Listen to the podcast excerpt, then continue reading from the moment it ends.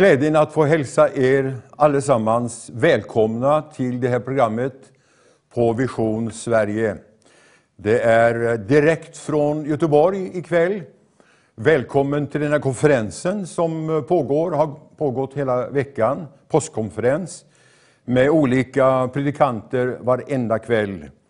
Och eh, temat för den här veckan och den här konferensen det är Från död till liv. Det är det det handlar om. Påsken är från död till liv. Och det är härligt att inte döden segrar, utan det är livet som segrar, uppståndelsen som segrar. Vi har glädjen att ha tre predikanter här ikväll som ska predika för oss. Först så riktar vi oss till eh, det som redan är troende de första två timmarna. Och den tredje timmen blir ett speciellt program inriktat på speciellt de människor som ännu inte har kommit till tro på Jesus och upplevt frälsning. Så då kan du passa på och eh, inbjuda dina vänner och bekanta på ett eller annat sätt. Antingen via Facebook eller e-post eller sms eller telefon eller hur du vill. Och berätta det om du vet någon som skulle ha ett eh, värde eller som skulle värdesätta lite information om just vad det handlar om, det här med det eviga livet och så vidare. Så vi hjälps åt ikväll. Det är påskafton och det är eh, en härlig tid. Påsken är en härlig tid. Det är försoningens tid. Och det är eh, ny början på, för många människor. Och det blev en ny början utav nådeshushållningen i och med att Jesus kom, att han dog, att han uppstod. Och jag tänkte idag på en eh, liten händelse som jag tycker är så intressant. Jag ska bara ta det i korthet.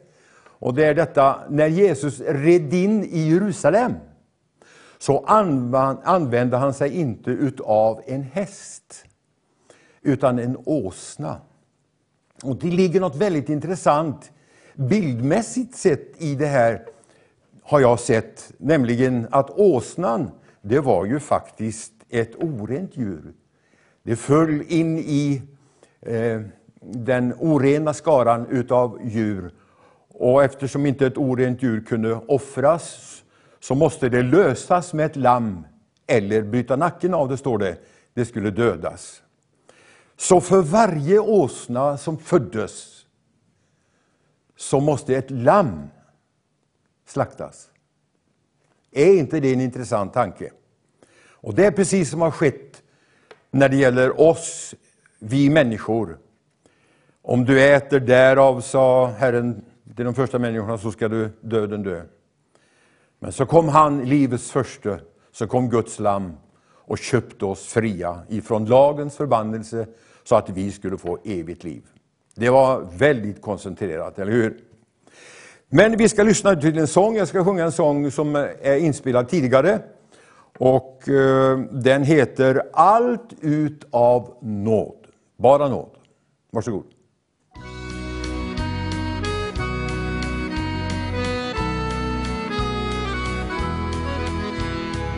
Allt utav nåd är min sång idag. Tänk att han älskat en sådan som jag.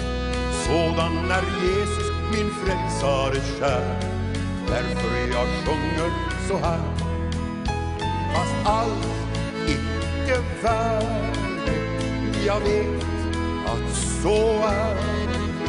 Och hem och nu bär jag allt utav nåd. Det kan ej förklaras, men ändå erfaras bli och bevaras. Ja, allt utav nåd. Detta är sången som bor i min röst. Det är min frid och min glädje och tröst. Gränslösa nåd, vilken lycka det är att jag kan sjunga så här fast alls icke färdig Jag vet att så är det. Och hem och nu bär jag allt utav lov Det kan ej förklaras, men ändå erfaras och bli frälst och bevaras.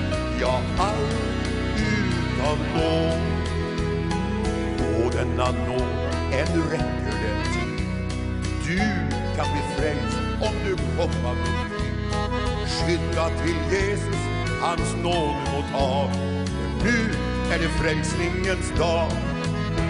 Fast alls icke färdig Jag vet att så är om en mån du bär Ja, allt utav nåd det kan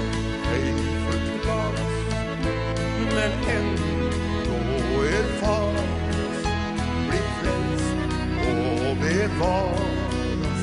Ja, allt utav nåd det kan ej förklaras men ändå erfaras blir frälst och bevaras. Ja, allt utav nåd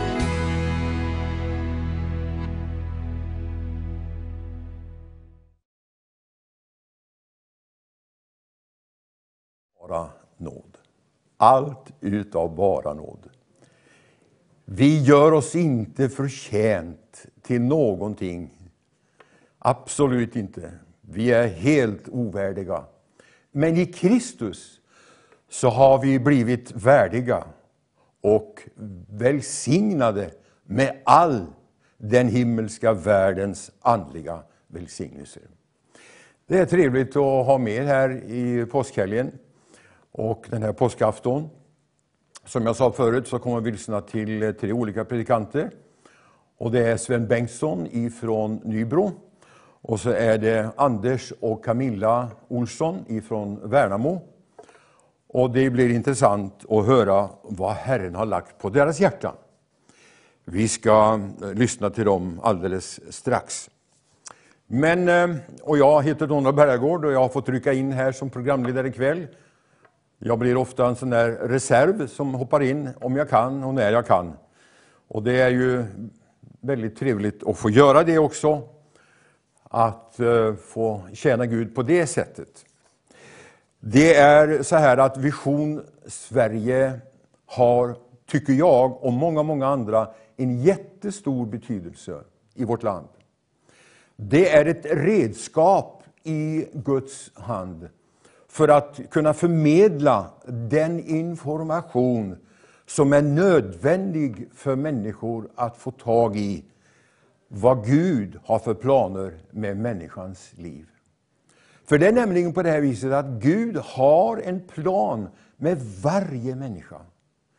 Och det står faktiskt i Efesierbrevet 1 att han har utvalt oss i Kristus innan världens grund var lagd. Han visste alltså vad som skulle komma.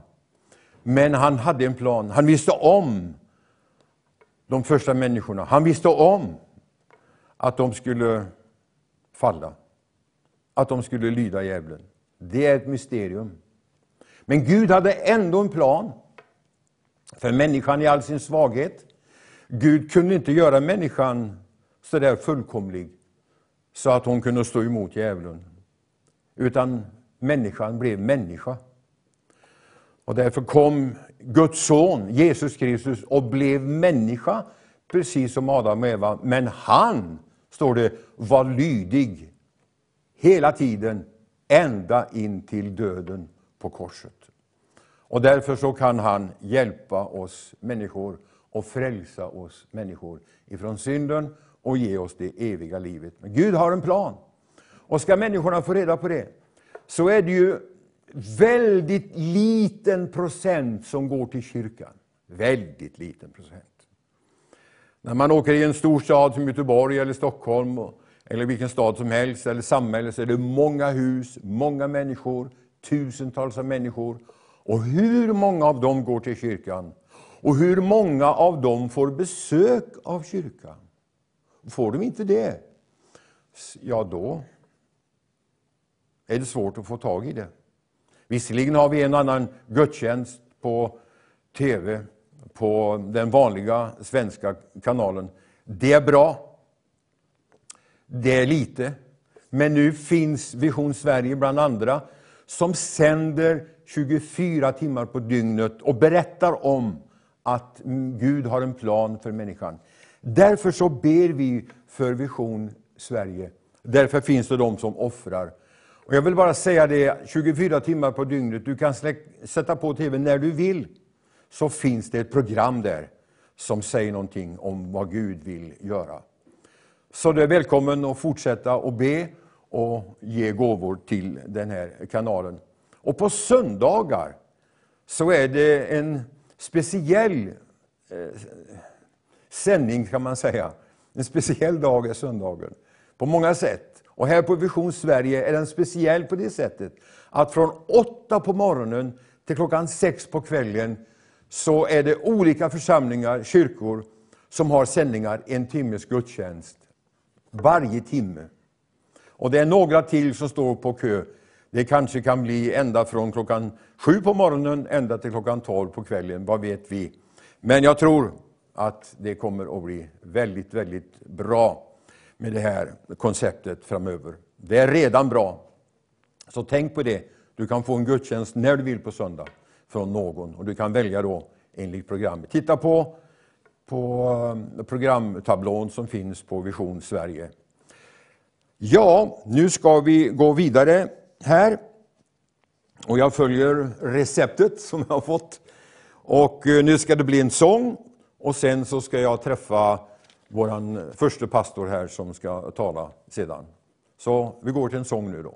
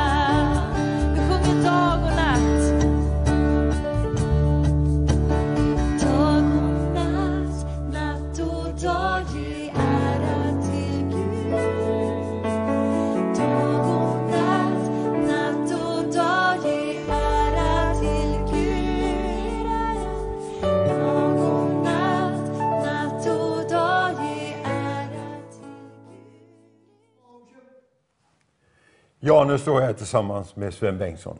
Välkommen hit. Tack så mycket Donald. Så. Stor förmån att få vara här med dig. Väldigt roligt att få lära känna dig. Jag har ju pratat några ord med dig här och, och du har berättat lite om ditt liv. Och var kommer du egentligen ifrån ifrån början? Uppväxt som är delad, dels i norra Skåne i Perstorp och dels uppe i Bergslagen i Hällefors. Ja, Gick eh, gymnasie, högskola, lumpen i Örebro. så där. Ja. Och du kommer från en, kanske en kristen familj, eller? Ja, delad. Mamma var en, en härlig, den bästa sortens kristina man kan tänka sig. Säg det. Gitarrsyster redan på 40-talet, hon var född 1920. Ehm, och eh, så full av kärlek, så full av eh, glädjefylld helighet. Sofie? Eh, så bästa, underbara. Min pappa var en riktig hedning som snusade och rökte och drack. Och, men han blev frälst när han var 70 år. Ett halvår efter mig. Och då blev han också eh, mirakulöst helad. Vilket ledde till hans frälsning. Vad Eh, fick ett helt nytt hjärta. Underbart! Men det är en lång story. Läkardokumenterat i allra högsta grad. Det får du berätta om en annan gång kanske. Så du, då gick du i söndagsskola bland annat kanske? Ja, eh, del, de det? delvis eh, följde jag med mamma ibland. Eh, en viss, någon viss period kanske, men inte jättemycket. Ska jag inte säga. Men din mamma måste ha varit en förebild då på något vis? Absolut. Hennes tro. Varje dag så tog hon fram sin gitarr och sjöng gamla läsarsånger eller satt vid sin fina orgel Ja. varje dag. Ja. När hon hade sjungit och spelat till Guds ära så tog hon fram sin bibel och läste och hon sen bad, böjde sina knän och bad. Och Mm. Absolut, hennes tro. eh, Så i fick ett- tonåren så kom du till beslut eller? när jag Nej. var cirka 19 år, Ja. så i tonåren så även jag rökte och snusade och drack. Eh, Du hade pappas eh, förebild då. Ja, precis. Men den andra var starkare. Ja, absolut. Ja, fantastiskt fint. Mm. Tänk vad det betyder att ha sådana förebilder ändå i hemmet och Ja, få kontakt med kristna vänner och Mm. gå in och lyssna. För tron kommer ju. Ja, Det är ju inte alltid tron finns där, men det står att tron kommer. ja. Jag ja. tycker det är ett fint uttryck. Kommer eh, utav hörandet, som det står på engelska. Om Precis. man hör predikan så kommer tron. ja. Så jag brukar säga det, har du ingen tro, ta det lugnt bara, bara lyssna så kommer den automatiskt. Mm. Sen hur man gör med tron sen, det är det som är viktigt. Ja, och på det viset så kom du till tro då och eh, ledde till en förvandling och sen kom det här med predikant in i bilden. Berätta om det. Jag upplevde när jag blev frälst att eh, eh, kallelsen, eller vad man ska kalla det för, en enorm längtan, en enorm vilja att få predika Guds ord. Ja. I vilken form? Det visste jag inte än. Liksom. Men just kallelsen att predika Guds ord. Och det har jag levt troget i sedan dess. Det låg i dig alltså? På något sätt. Ja. Och sen har det ju, jag lett församlingar, varit pastor och, och så vidare. Ja. En del kallar mig för lärare, men Ja. jag är inte så, så, så upptagen med epiteterna. Men, men just att, att predika, inte bara predika, utan predika Guds ord. Ja. Det är det som är det viktigaste. Ja, ja.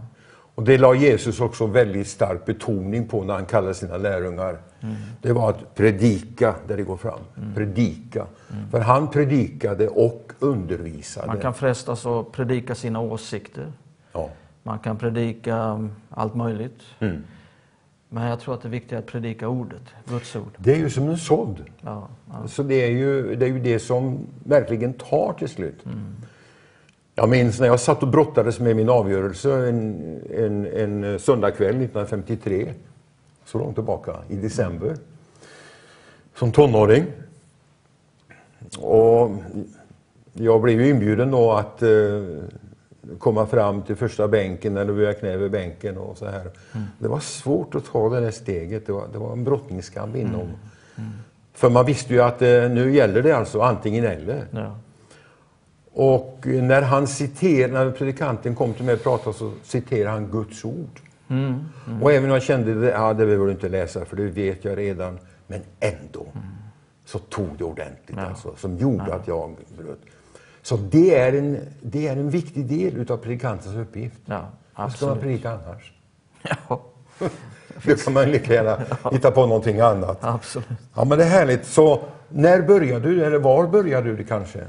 Att Eh, predika? Ja, på en gång. Alltså jag tog varje chans jag fick. Ja. Eh, Jag var som en, en tupp som bara måste få släppa ut kraften. Ja, En tupp gal och, och, och jag predikade. och du ville gala? Så att i den, i den eh, pingstkyrka som fanns i Hällefors, där var, fanns ingen pastor då. De eh, var väldigt tack. De, de frågade mig, kan du läsa inledningsordet? Jajamän, så. Ja. Tio, ibland tio minuter innan gudstjänst. De hade inte mycket planerat. Så här. Kan, du- kan du, ja, jag kom, ja, kan du ta inledningsordet? Jajamän, jag var alltid redo. Ja.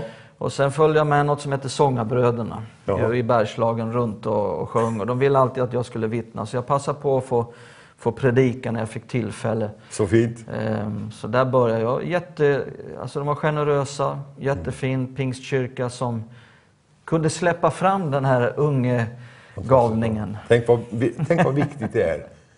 Så du fick en bra start egentligen kan man säga. tycker jag. Det var träningsmark. Och sen har du varit pastor i olika församlingar Mm, ja, runt omkring. ja. Bland annat i Märsta, hörde jag du nämnde om. Bland annat i Märsta. Ja. Och vad var det, vilket år var det du kom dit? Kom dit 99, jag och Vicky, min fru. Ja, Och då hade vi fyra barn. ja, Eh, Så då började vi i Märsta pingstförsamling, ganska typisk förortskyrka. ja. Jag var där en gång på tältmöte, Ja, mm. långt tillbaka. ja härligt. Och eh, vad hände där? Vi fick se en, eh, en härlig förnyelse eh, och eh, ganska stora förändringar utav kulturen. Och, och evangeliet predikades och vi fick se jag skulle säga flera hundra människor bli frälsta och döpta under de åren och lagda till församling. Det växte så det knakade och vi växte ur den, den gamla kyrkan och vi var i behov av en ny. Och så Roligt. köpte vi en stor byggnad på över 5000 kvadratmeter på Arlanda stad. Och idag är det Hillsong Norra. Jaha. Som har den lokalen. Ja.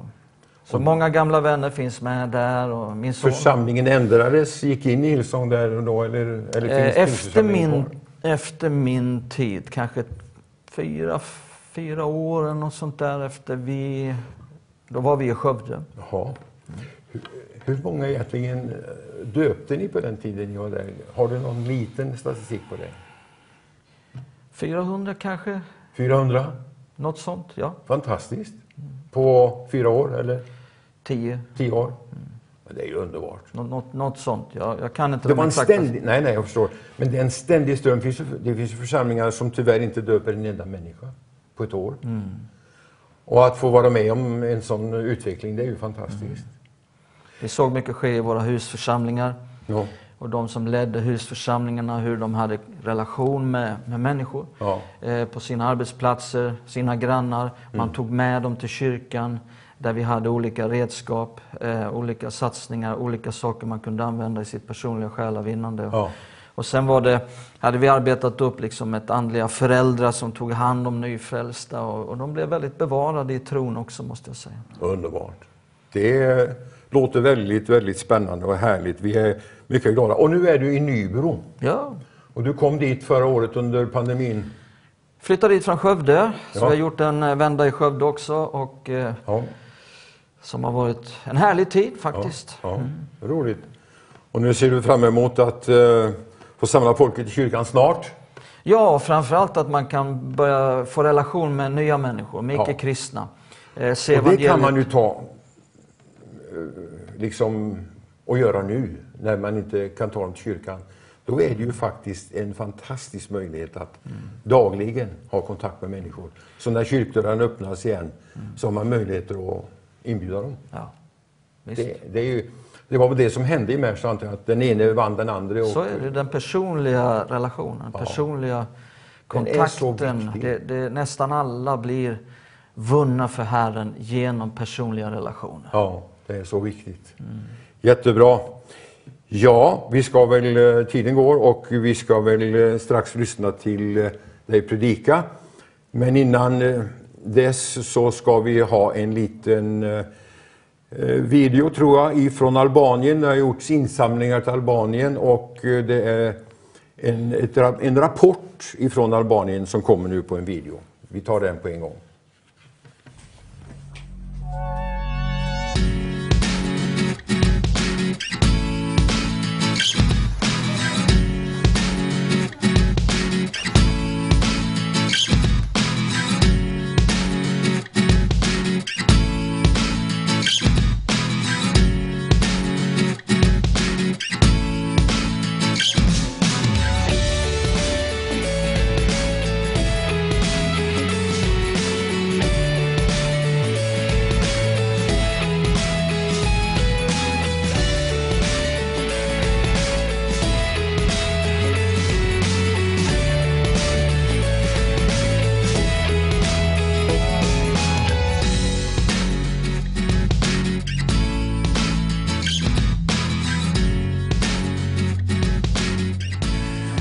Dette er Julio.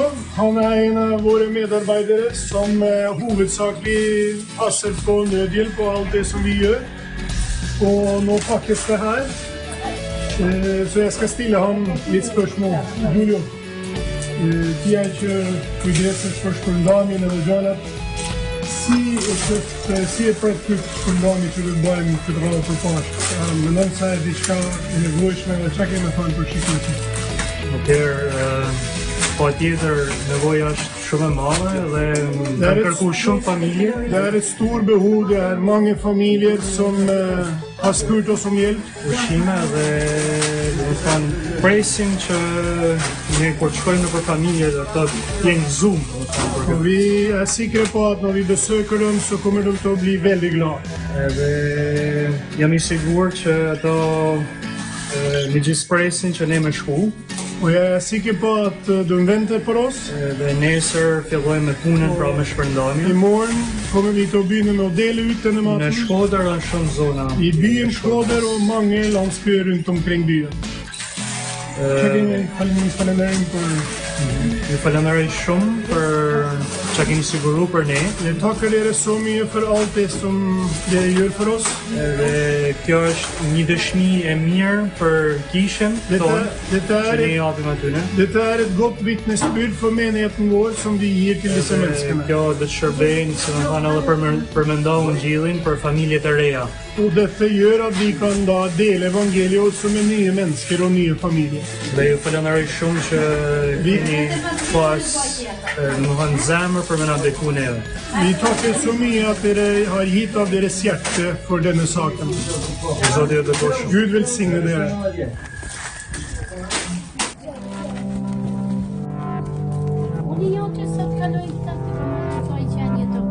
Kuptuaj? Po, po, po kaloj, po kaloj ti.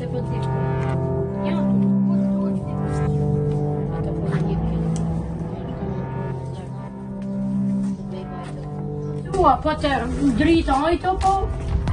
Detta är en annan familj som vi besöker ofta och hjälper. Han eh, bor alene samman med sina döttrar och är på en måte skilt ifrån mannen, även om de bor i samma hus, men i två delte rum. De lever i väldigt vanskliga förhållanden. Så nu är vi här och besöker dem och ger dem en matpakke till påsken. Och hon besöker menigheten vår och är stadig inom. Nu ska jag sjunga en sång som jag har sjungit väldigt mycket de sista åren. Och det är en lovsång. En utav våra fina lovsånger som vi har i vår sångskatt. Den låter så här. Och jag spelar dragspel idag, det har inte jag gjort på väldigt länge. Jag tror det är ett par, tre år. Och inte haft med det här i någon studio på väldigt länge. Men jag tror jag ska klara av det. Så här låter den här. Nu är försoningsdagen kommen för världen all. Fullgjord är budordslagen och Satan är bragt på fall. Talösa skaror ila hem till sin arvedel. Nu har det funnit vila, läkdom för sargad själ. Diego Guds land, ske ära att du vårt offer blev. Och med den stungna handen skuldbrevet sönderrev och utav oss ett evigt rike av präster gjort bland alla namn på jorden. Endast ditt namn är stort. Nu har åt nådastolen funnit sitt offerblod. Och utan nedgångssol lyser för ond och god. Bröstsköldens ädelstenar är nu Guds kärlekstolk Blodet till ett förenar nya förbundets folk. Och så är det med i lovsången. Dig, o Guds lam, ske ära att du vårt offer blev. Och med den stungna handen skuldbrevet sönderrev och utav oss ett evigt rike av präst präster bland alla namn på jorden endast ditt namn är stort. Kom du som hjälplöst driver fram upp på stormigt hav. Golgata kulle giver vad intet annat gav. Vila för slitna tankar och läkedom för öppna sår. Fäste för själens ankar kärlek som allt förmår. Dig, o Guds land ske ära att du vårt offer blev och med den stungna handen skuldbrevet sönderrev och utav oss ett evigt rike av präster gjort bland alla namn på jorden endast ditt namn är stort. Vill du hjälpa mig i kören en gång till? Sjung med hemma där vid tv-apparaten. Dig, o Guds Lamm ske ära att du vårt offer och med den stungna handen skuldbrevet sönderrev och utav oss ett evigt rike av präster gjort. Bland alla namn på jorden endast ditt namn är.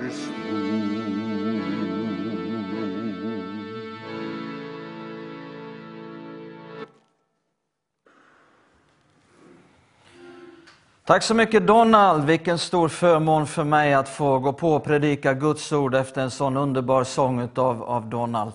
Eh, det var min morfars favoritsång faktiskt. Min morfar dö, dog vid eh, hög ålder, ett år innan jag föddes. Eh, min mamma var 47, så han var ju gammal. Ehm, och han var med i den tidiga pingstpionjärtiden i början på 1900-talet och blev tidigt andedöpt. Och han spelade gitarr och sjöng och det här var hans favoritsång. Ehm, innan vi läser Guds ord så vill jag be tillsammans med er. Fader, jag tackar dig att vi får söka dig den här kvällen. Fader, vi vill att den här kvällen ska handla framför allt att vi får möta dig. Att vi inte bara, vi har inte med här för att vi ska bli underhållna i främsta hand, utan den här kvällen får handla om att vi, vi får möta dig att vi får höra dig tala, att du får verka i våra liv. Vi vill öppna våra hjärtan just nu och ta emot det som du vill visa. Jag ber om en uppenbarelsens ande över oss alla som är med den här kvällen till en rätt kunskap om dig. Att du upplyser våra hjärtans ögon så vi kan se det dyrbara som du vill visa oss. Amen. Johannes 3 vill jag läsa från. Och vers 14 till 16. Johannes 3, vers 14 till 16. Och då står det följande. Och så som Mose upphöjde ormen i öknen måste Människosonen bli upphöjd.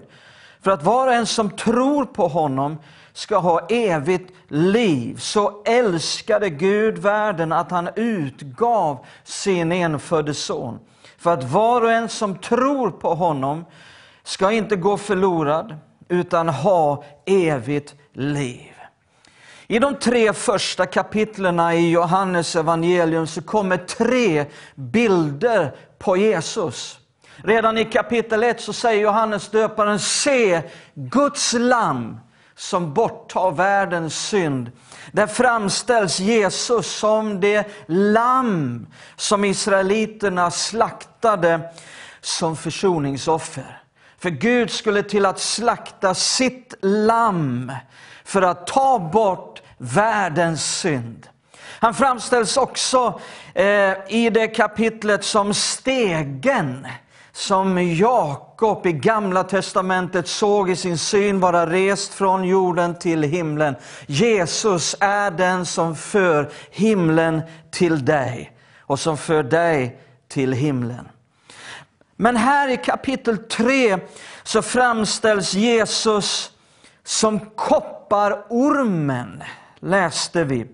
Så som Mose upphöjde ormen i öknen måste Människosonen bli upphöjd. Här framställs han som kopparormen som Mose höjde upp i öknen. Vi har ofta läst vers 16. Så älskade Gud, så älskade Gud världen att han utgav sin enfödde son för att var och en som tror på honom ska inte förgås utan ha evigt liv. Den versen kan vi. Men i vilket sammanhang står denna vers? Jo, där Jesus framställs som en orm.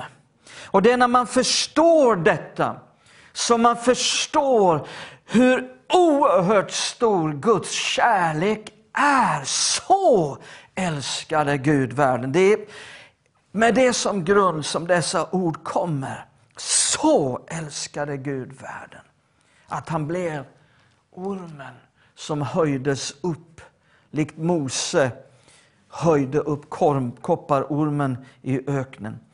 Så låt oss läsa om det här tillfället då i fjärde Mosebok 21 och från vers 4 till 9. Fjärde Mosebok 21, vers 4 till 9. De bröt upp från berget Hor och tog vägen mot Röda havet för att gå omkring Edoms land.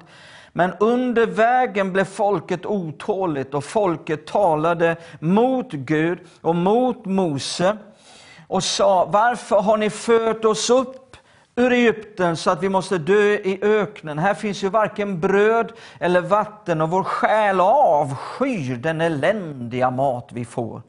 Då sände Herren giftiga ormar bland folket och de bet folket och många i Israel dog. Då kom folket till Moses och sa, vi har syndat genom att vi talade mot Herren och mot dig. Be till Herren att han tar bort dessa ormar från oss. Och Mose bad för folket. Herren sa till Moses, gör dig en orm och sätt upp den på en påle. Den som har blivit ormbiten och ser på den ska leva. Och Mose gjorde då en koppar orm och satte upp den på en påle.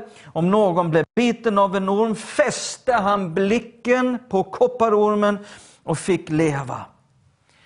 Den här konferensen, den här, de här dagarna på Vision Sverige handlar om från död till liv. Och det var de här människorna de fick leva. Här har vi ett stort ormproblem i de här verserna. Plötsligt så var lägret fullt av ormar. Det var ormar överallt. Frågan är, var kom alla dessa ormar ifrån? Var det så att det var änglar som eh, kom in flygande med stora tunnor med ormar och bara hällde ut? Nej, jag tror inte det. Eller var det så att de skapades, att de inte fanns där utan de skapades, liksom materialiserades i tomma luften, liksom bzz, bzz, en orm, bzz, en orm. Nej, jag tror inte det heller. Jag tror faktiskt att de här ormarna fanns där hela tiden. Men vi läser ju inte att de tidigare hade några ormproblem. De hade inga problem med ormar tidigare. Eh, Gud hade slagit en, en skyddsmur omkring dem. Det fanns en välsignelse över deras liv som skapade ett beskydd omkring dem. Så när de gick fram i vildmarken så vek ormar och skorpioner åt sidan. Eh, de föstes framför dem eh, när de gick fram i vildmarken. Eh, så till sist så måste det ha funnits stora ormanhopningar omkring dem. Men nu rev de ner skyddsmuren runt omkring dem genom sitt klagande och sin synd. Vet du vad min vän, det finns ingenting som klagande och gnällande som så river ner Guds skyddsmur omkring våra liv. Eh, de rev också ner skyddsmuren genom att de inte gillade Guds väg som de nu blev förda på. Och det är egentligen det vad synd handlar om. Det handlar om att inte vilja gå Guds väg utan vilja gå en annan väg, vilja gå sin egen väg. Och nu bara välde ormarna in i deras läger. Egentligen om du tänker efter nu så är detta exakt vad som har hänt hela mänskligheten. Innan syndafallet, Adam och Eva, i begynnelsen, så fanns det ett skydd omkring människan. En skyddsmur. Men så kom Satan. Och i vilken skepnad kom han? Som en orm. Där har vi det där igen. Uppenbarelseboken kallar honom också för den gamle ormen. Och så lyckades han få människan att själv riva ner den här skyddsmuren. Så när människan bet i frukten, samtidigt så kom ett annat bett av ormen i hela människosläktet. Människosläktet är ett ormbitet släkte. Ormens gift har spritt sig i hela människans system. Det verkar i människans blod och sprider sig till de mest avlägsna platser. Detta gift verkar fram en säker och hemsk död. Andlig död. Evig skilsmässa från Gud. Detta bett förgiftade också människan med en syndanatur och en väldigt stark benägenhet att synda. Så människan var för alltid förlorad utan någon förmåga att kunna hjälpa sig själv på grund av samma sak som vi läser om här i fjärde Mosebok med Israels folk. På grund av ett ormbett och ett gift som har bara spritt sig i hela mänskligheten. Men det fanns en räddning. Det finns en räddning. Det fanns en räddning i att en kopparorm skulle höjas upp på en påle. Kopparormen är enligt Jesus bara en skuggbild. Det är någonting verkligt också. Men det är samtidigt ännu mer en skuggbild på när han hängdes upp på korset. Men du kanske redan har tänkt det. Hur kan Jesus framställas som en orm? Hur kan det vara en bild på Jesus?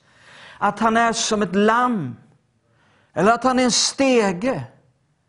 Eller kanske ett lejon? Ja, det är bilder vi känner oss bekväma med. Men en orm, hur kan det symbolisera Jesus? Honom som vi älskar mer än någonting annat. För vem brukar framställas som en orm? Satan. Inte bara är det en orm som Mose höjer upp, utan det är en kopparorm.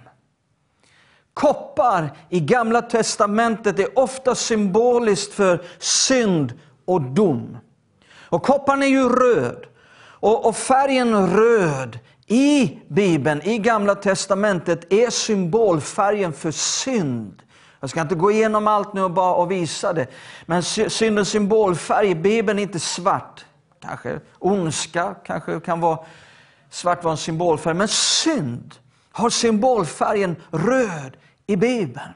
Gud säger i Jesaja 1, om än er synd är röd som scharlakan så kan den bli vit som ull. Så vad handlar detta om nu då? Kopparormen? Jo, det handlar om de sista tre timmarna som Jesus hängde på korset. När Jesus blev gjord till synd.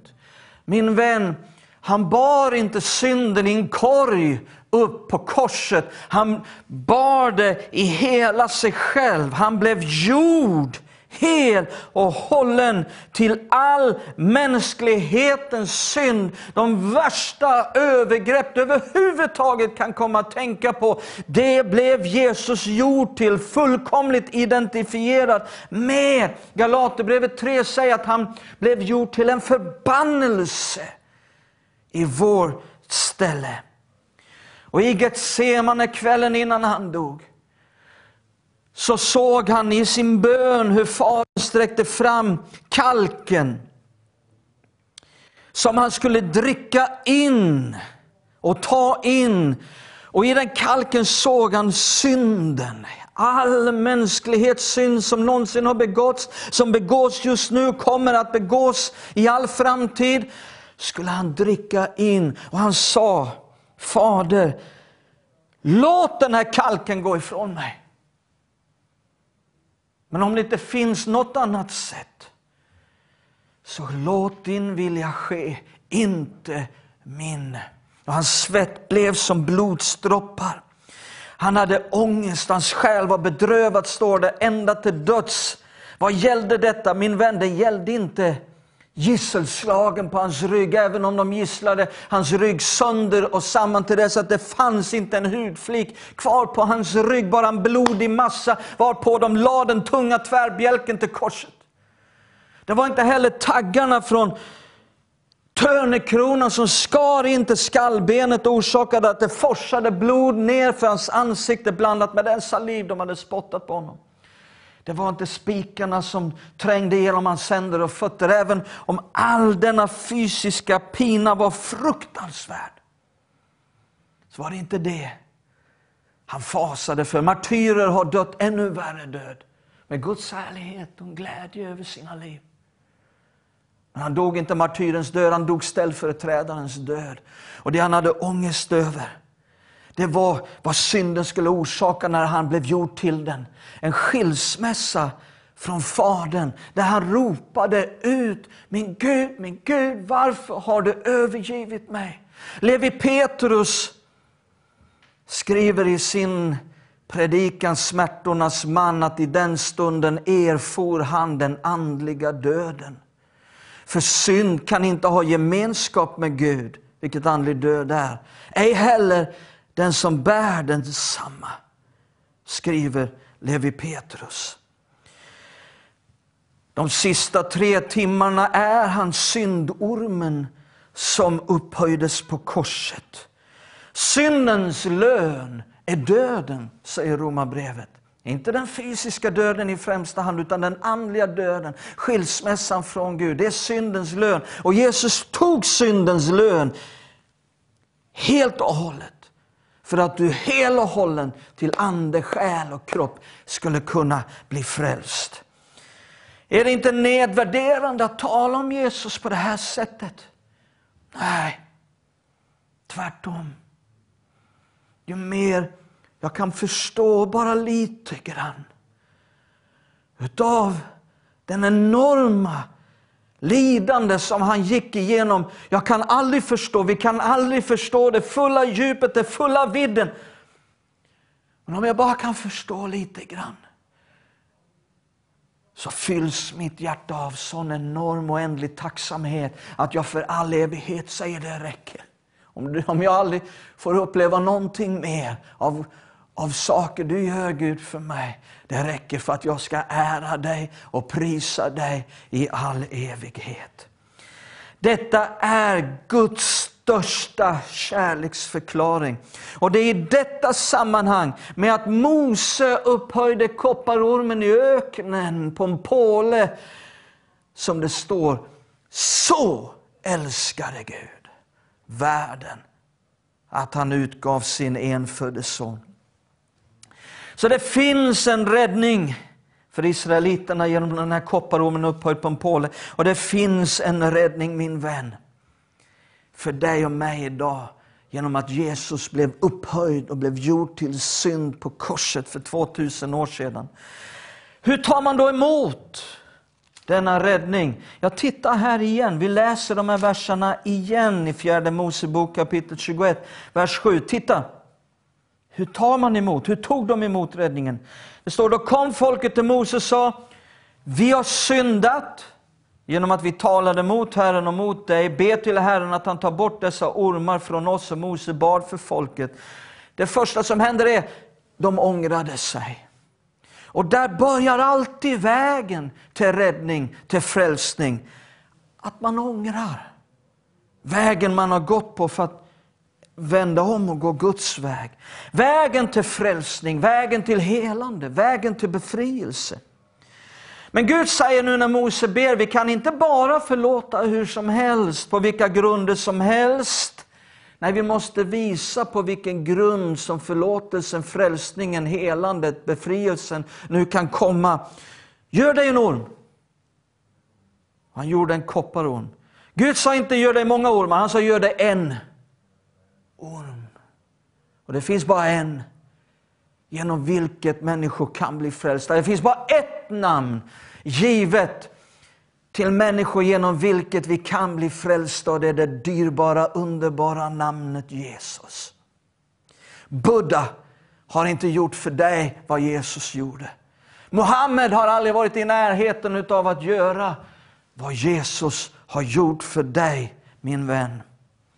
Men lägg märke till att bara för att det fanns en kopparorm på en påle så resulterade inte detta i en direkt räddning. Något mer behövdes för att kopparormen skulle kunna orsaka räddning för dem. Gud sa till Mose, gör en kopparorm. Men han sa inte därefter att sen ska en präst bära in den i den ormbitnes hem och kanske be en bön, kanske utföra en ceremoni. Han sa heller inte till Mose att om du bara gnider den här kopparormen mot den ormbitnes kropp så ska han bli räddad. Nej, det behövde mer, behövdes mer än det. Det behövde bli en personlig koppling till ormen hos var och en. Titta i vers 8-9. Herren sa till Moses, gör en orm och, och sätt upp den på en påle. Den som har blivit ormbiten och ser, lägg märke till ordet ser, på den ska leva.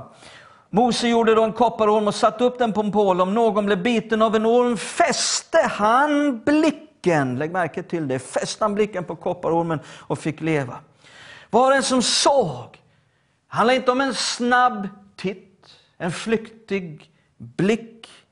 Nej, det står att de fäste blicken. De fixerade sin blick. De fokuserade sina hjärtan på detta. Och de måste ha gjort det i tro. Och Jesus sa också där i Johannes 3, vers 14-16, vi läste det, att var och en som tror på honom ska inte dö, utan leva. Precis som de. Han hänvisar tillbaka den som tror ska inte dö utan leva. Men du kanske tänker att ja, men det var väl inte så svårt att se på ormen. Men tänk dig in i situationen. Alltså det här läget var stort. Det var hundratusentals människor. Det var inte alls säkert att du ens var i närheten av den här kopparormen som Mose hade höjt upp en påle. Du kanske var tvungen att resa på dig och gå en ganska lång sträcka innan du fick ens en skymt av ormen. Och folk skrek över allt. Det var kaos i lägret. Kanske din syster hade precis blivit ormbiten och redan dött. Din mamma kanske håller på att dö och du ser din pappa som är jagad av en orm och du själv har blivit ormbiten och du känner hur giftet bara sprider sig i hela din kropp och så är det någon som säger det finns en orm någonstans här i lägret och den som ser på den får leva. Då krävs det tro min vän i de omständigheterna för att resa på sig, gå dit och fästa hela sin blick på det. Var och en som fäste blicken blev förlåten. Först av allt, blev förlåten. Blev räddad. Blev också helad ifrån ormgiftets verkan. Men inte bara helad, det behövdes ytterligare ett under. Därför att om de bara blev helade så hade ju ormarna kunnat bita igen och de behövde också bli befriade från ormproblemet. Och jag kan se framför mig hur änglarna drev de här ormarna ut ur lägret och kanske till och med kastade en orm långt ut i bushen. Och vet du vad? Det är där som Gud vill ha allting som binder dig. Synden och vad det än är som binder dig. Gud vill driva det bort ifrån ditt liv och kasta det ut i bushen. Och jag tänker så här till sist min vän. Om de kunde bli förlåtna, helade, befriade under en skuggbild. Hur mycket mer ska inte då vi kunna bli förlåtna, räddade, helade, befriade, vi som lever under det verkliga korset, Golgata kors, Jesu död för våra liv.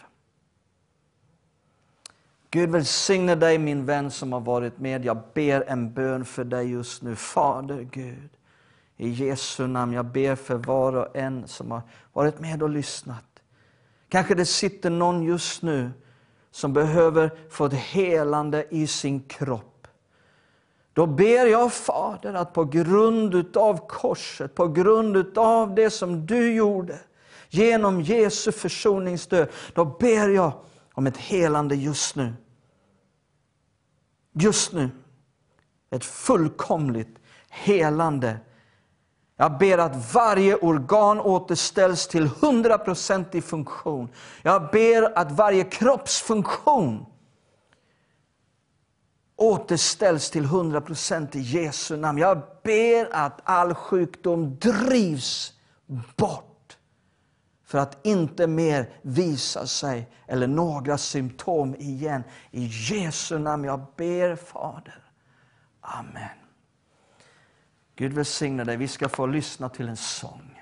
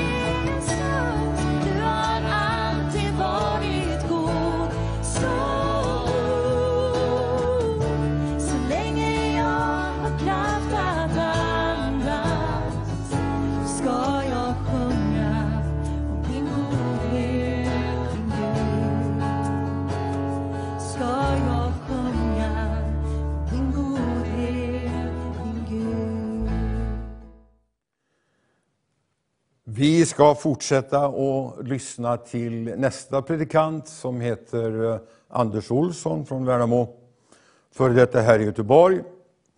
Och eh, innan dess så ska vi hinna med några småsaker. Jag kanske inte, eh, det är en liten sak, men det här i varje möte, oavsett i vilken kyrka det är nästan, så tar man alltid upp ett offer till verksamheten. Och det ska vi göra nu. Jag vill tala för kollekten, säger folk här. Kollekt är ett engelskt ord som betyder att samla in. Nu ska vi samla in insamlingen. Vi ska samla in pengar och gåvor. Du har ju både swishnummer, bankgironummer och postgironummer på eh, skärmen. Och så har du väl en eh, telefon som jag har. Och tänk om vi kunde göra en eh, swish tillsammans.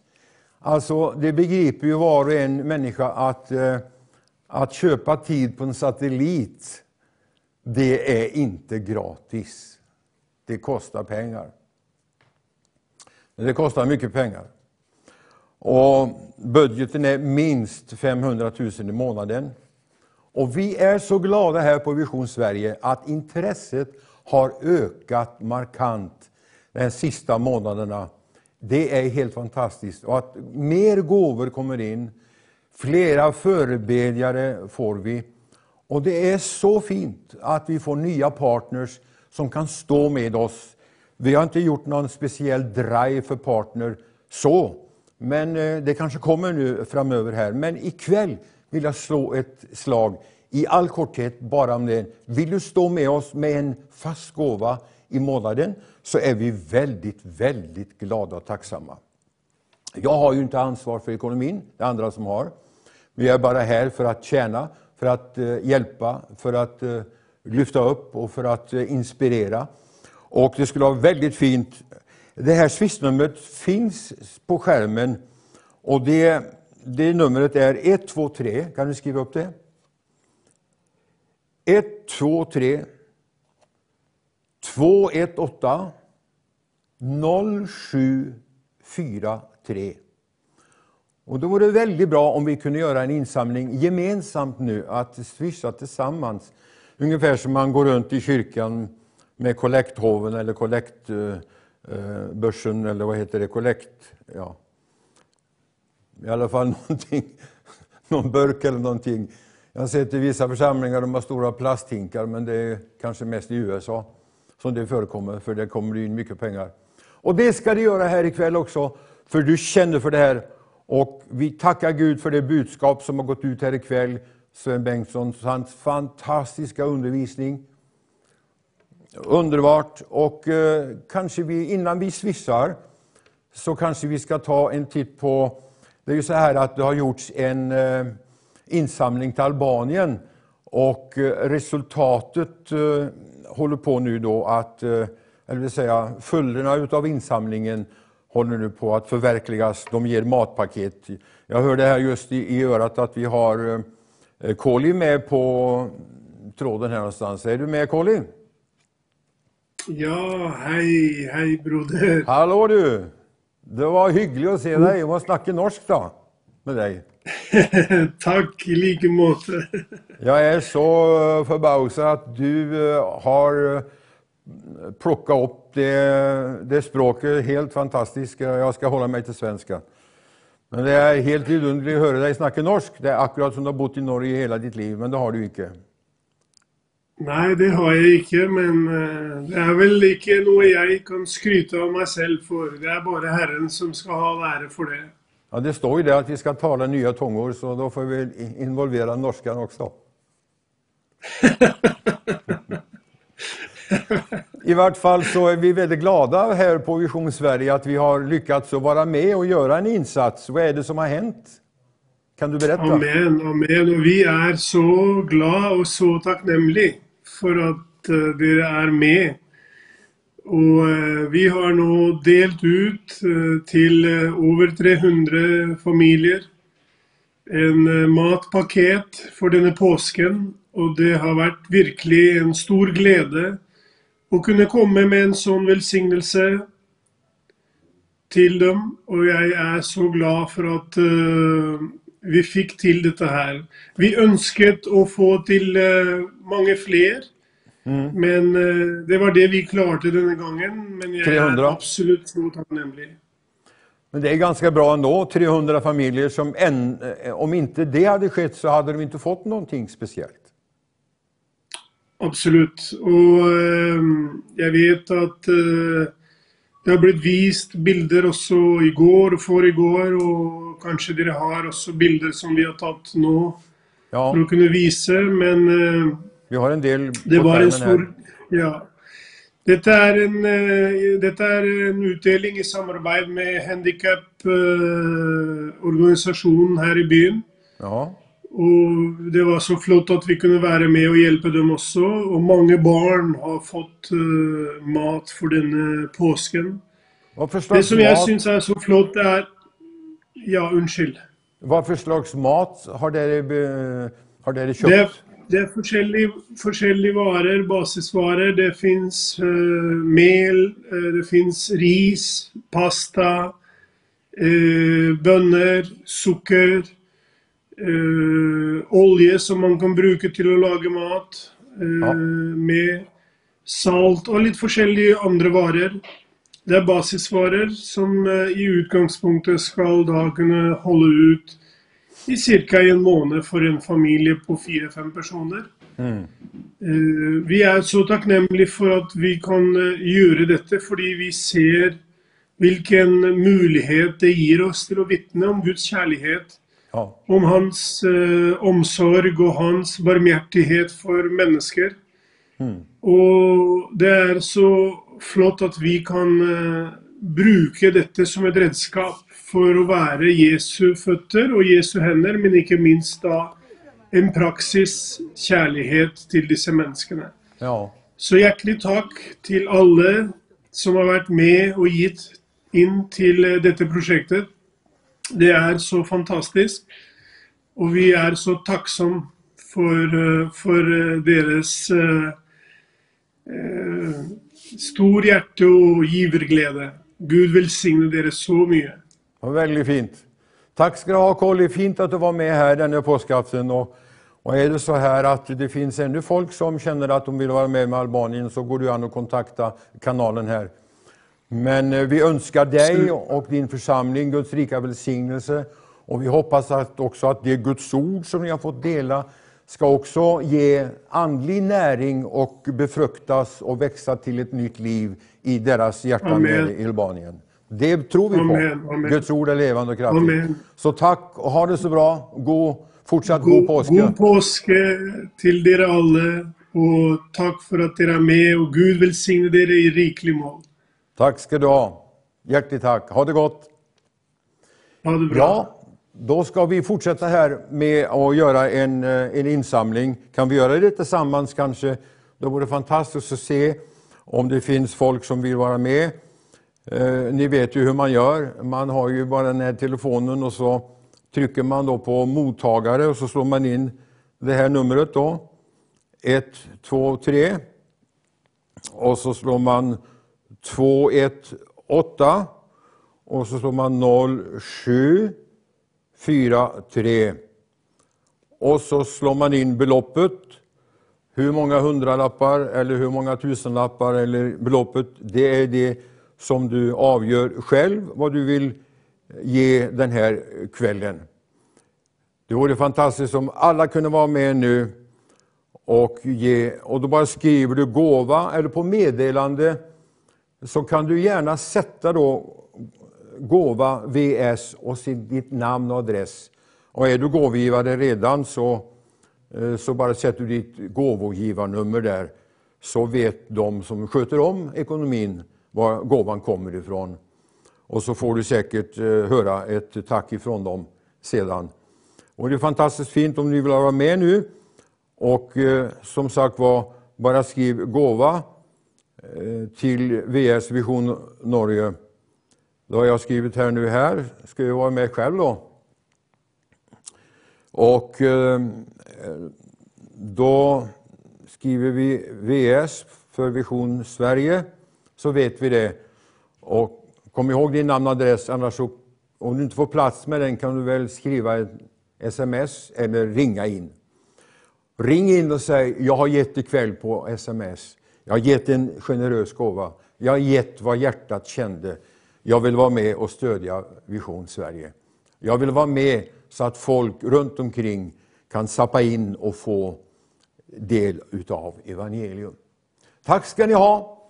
Och eh, ja, då är det bara det att man trycker på den blåa, om det är en, en blå grej som svissar så går det iväg. Och så har du kanske ditt bank-id och så fixar du det, så är det iväg. Vilken enkel, vilket enkelt sätt att ta upp kollekt på. Väldigt bra. Ja, tiden går och eh, vi ska sång, det är en önskesång som har kommit, eh, någon som har önskat att jag ska sjunga Nåden kom in. Och den har vi på en tidigare inspelning och sen ska vi träffa vår nästa pastor här. Varsågod.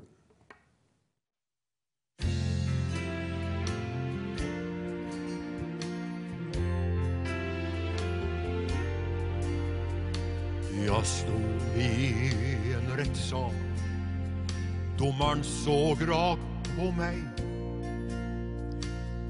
Det är du som är skyldig Vart vänder du dig? Och jag sa Herr domare Jag har inget försvar Men det var då som nåden kom in.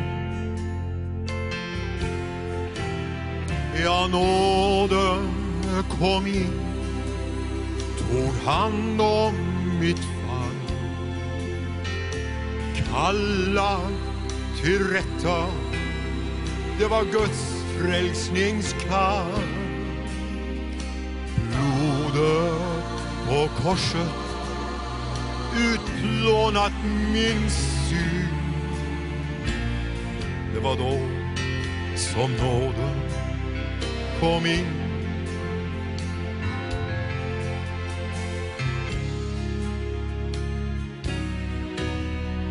Jag stod i förundran.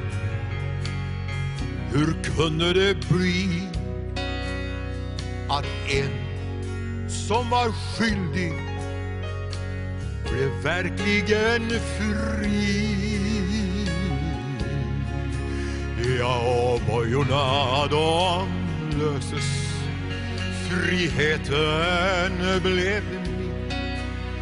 Den stunden då nåden kom in. Nåden kom in, tog hand om mitt fall. Kalla till rätta Guds frälsningskall. Ja, blodet på korset utplånat min synd. Förlåten när nåden kom in. Ja, blodet på korset utplånat min synd. Förlåten när nåden kom in. Ja, nåden kom in.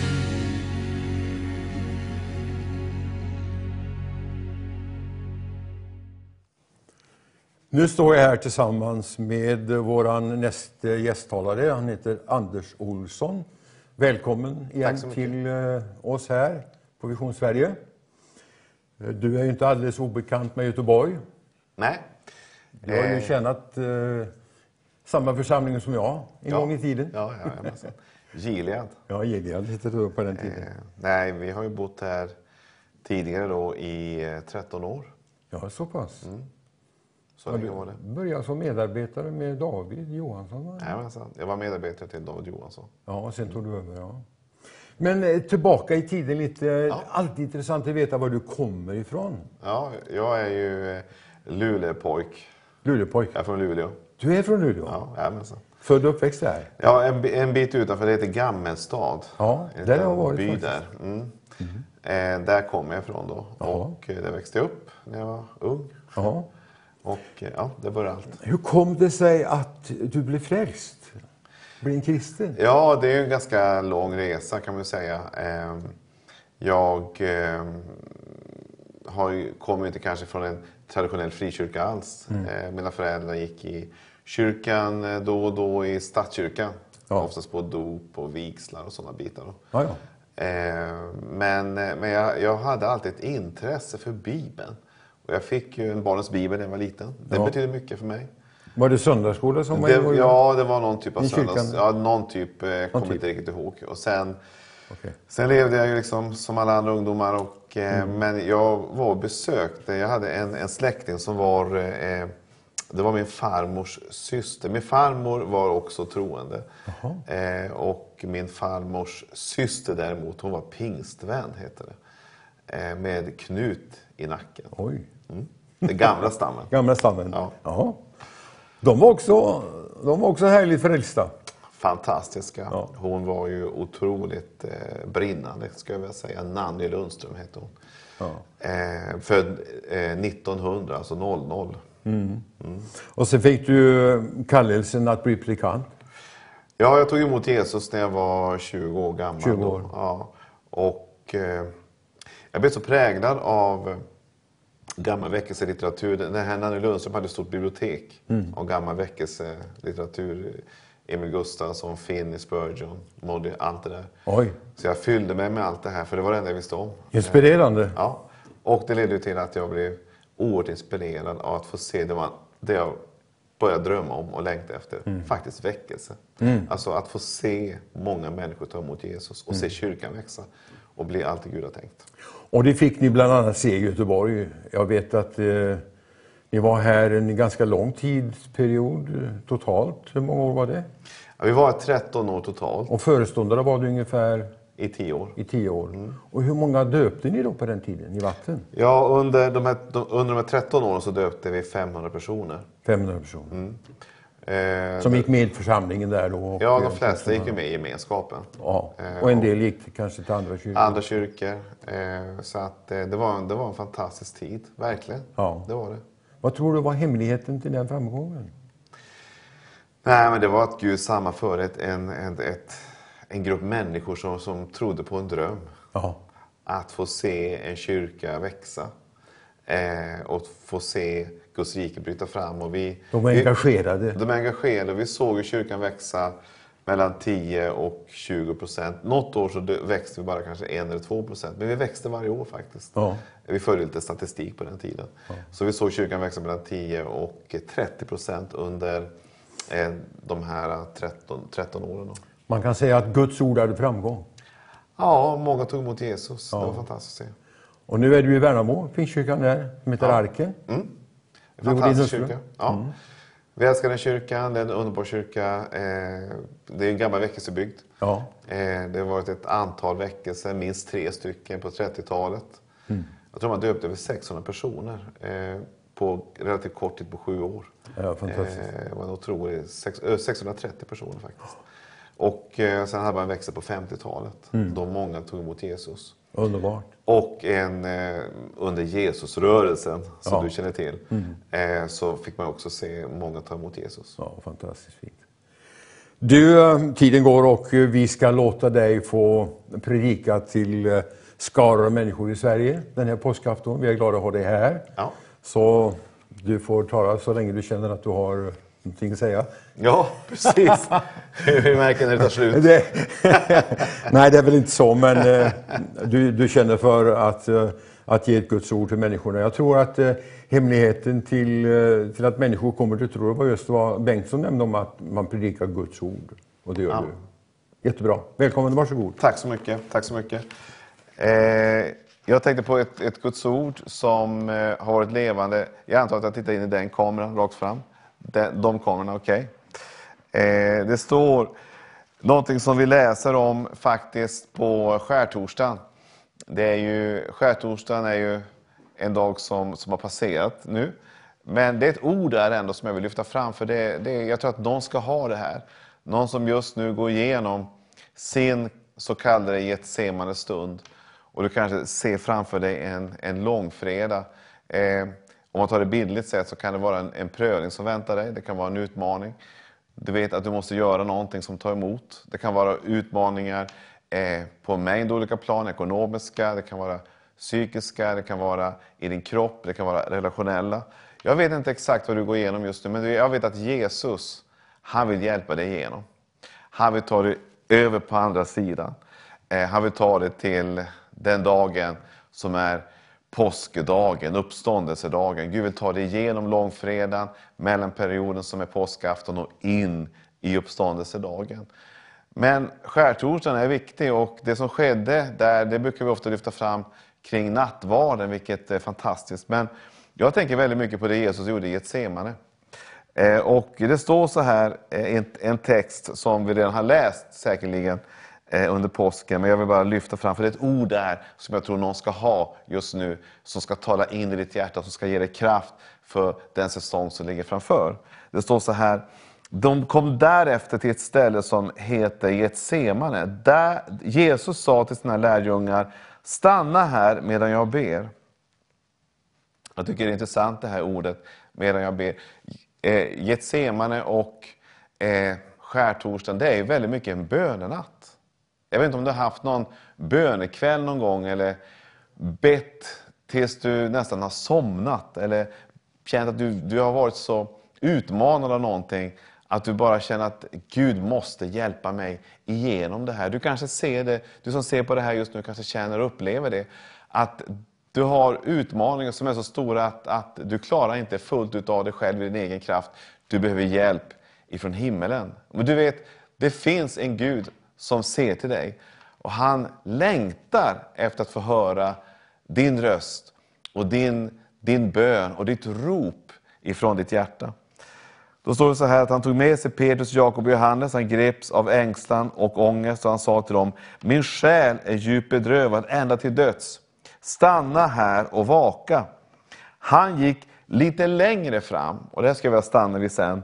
Han gick lite längre och föll ner på jorden och bad att han om möjligt skulle bli förskonad från denna stund. Han sa, Abba fader, allt är möjligt för dig. Allt är möjligt för Gud.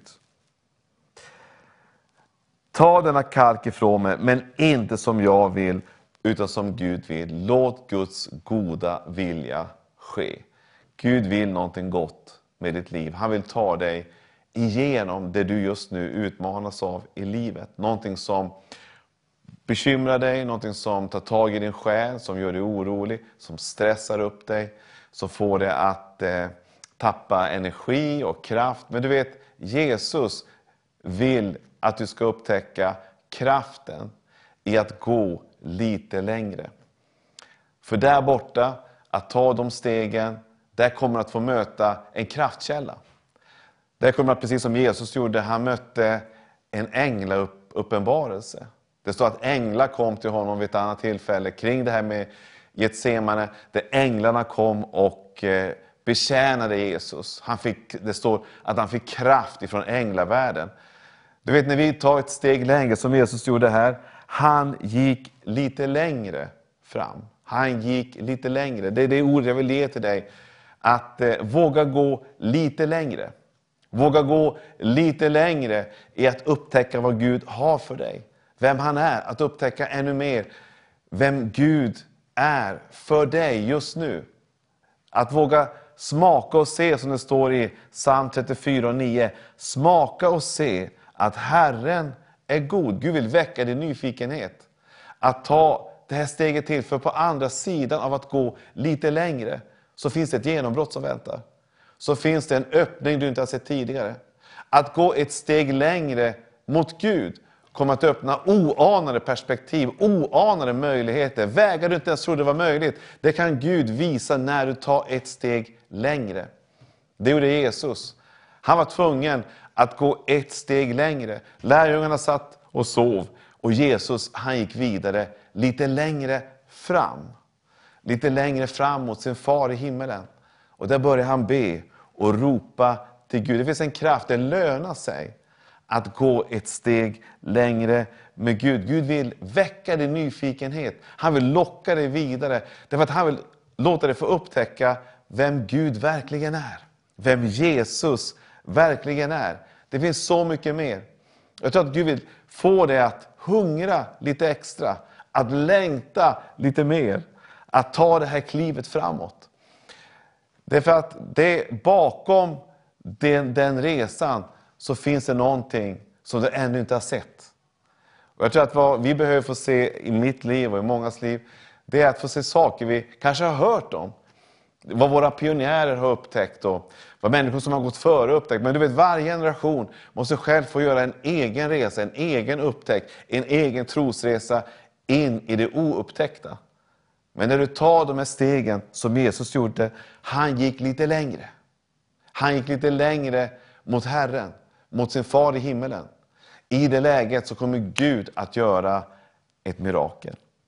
Jag tänker på de här, det finns ju en, en liten enkel berättelse som mera en bild. Det, fanns, det finns ju en, en grotta som eh, heter Lummelundagrottan. Den ligger uppe i Visby, i de trakterna. Och eh, den grottan trodde man fram till 1948 bara var 40 meter djup.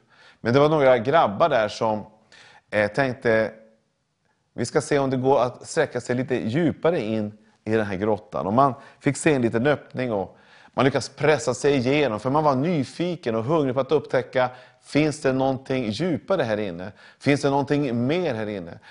Och till sin glädje så upptäckte man att när man pressade sig igenom och gick lite längre, man gick lite djupare, man tog ett steg till, så upptäckte man att grottan öppnade sig. Och Lummelundagrottan visade sig inte bara vara 40 meter, utan när man började upptäcka och utforska den, efter att de här grabbarna tog sig igenom en smal passage, så upptäckte man att grottan var inte bara 40 meter, den var 4 kilometer. Du vet, det finns någonting mer att upptäcka.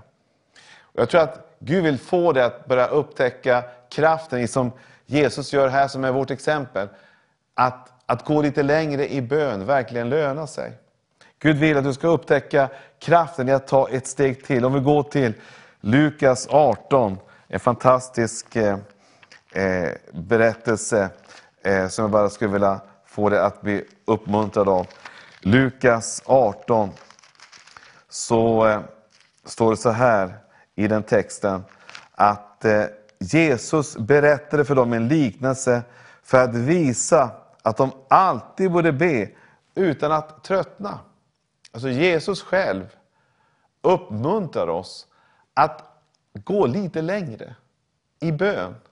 Om du har en, en stark längtan efter någonting, att få se ett genombrott, att få se hur någonting skiftar. Det kan vara någonting som du ser och upptäckt och upplever kanske är omöjligt. Men du vet, allt är möjligt för Gud.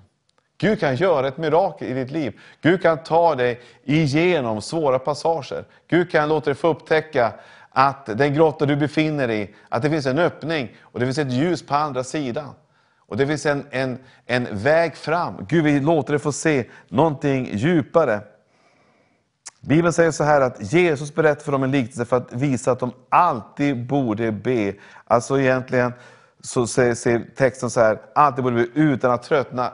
En annan översättning säger att inte ge upp, att inte stänga in handduken. Jag bara uppmuntrar dig att ta ett steg till. Jesus, i texten från skärtorsdagen, han gick ett steg till. Han gick lite längre. Han gav inte upp. Han gjorde inte som sina efterföljare. Han gjorde inte som lärjungarna satte sig ner och sov, sov sig igenom Getsemane stunden. Nej, han, han bad sig igenom och bad sig ut i frihet. Där han fick se änglarna komma och betjäna honom. Jag tror att Gud vill låta dig få upptäcka kraften i att dröja kvar inför Herren.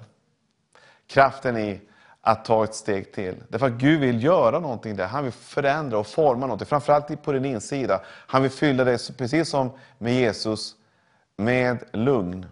Han vill ge dig en känsla av att allting kommer att ordna sig. Du vet, när Jesus sitt, står där och ber i ett semane så, så var det sån stark ångest som kom över honom. För han skulle bära hela världens synd upp på Golgata. Det var en kamp utan dess like. Eh, men i det läget så upplevde han att någonting lättade.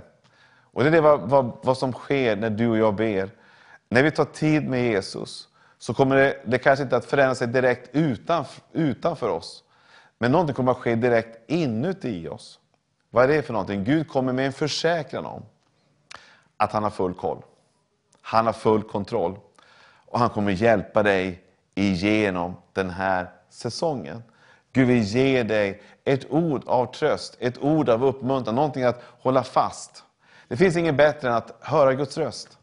Det finns ingenting som kan skingra molnen, så skingra fruktans tankar och farhågor och bekymmer mer än när Gud får tränga igenom in i din tanke, in i din själ, in i ditt hjärta och ge dig ett ord ifrån himlen. Det är någonting som är så bergfast. När du får ett ord ifrån Gud så upplever du att allt annat blir obetydligt. Allt annat blir eh, inte lika intressant, utan ordet i sig själv är det som blir vägvisaren. Det är det som blir kartan framåt. Det är det som du kan på alla sätt gå med in i nästa säsong. Jag vill bara uppmuntra dig att upptäcka kraften i bönen. Jesus, han tog en bönekväll eller bönenatt. Och det, vi ser många tillfällen när Gud har hedrat att man inte bara gett upp utan man har liksom gått inför Herren till och med på nattens timmar. Vi ser Jakob och han hade en konflikt med sin bror Esau i Gamla Testamentet. Hur eh, Jakob på olika sätt försökte, rent mänskligt sett, ordna till allting så han skulle få en, en försoning med en bror som han hade lurat. Han hade svikit, han hade gjort en massa mängder med saker som hade stört relationen. Och det var en sån laddad stund som väntade, där Jakob faktiskt fruktade för sitt liv. Men i det läget så gjorde Jakob någonting vid Jabboks vad, står det, vid en plats. Han tog en stund och började be och det står att han brottades med en ängel. Det stod att han brottades, som jag tolkade i bön.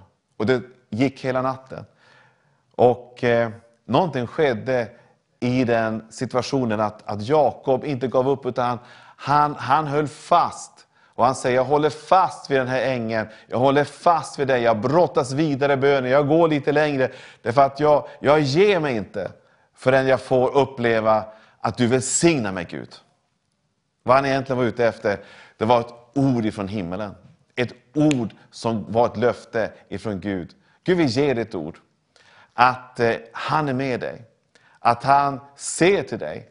Att han öppnar dörrar för dig.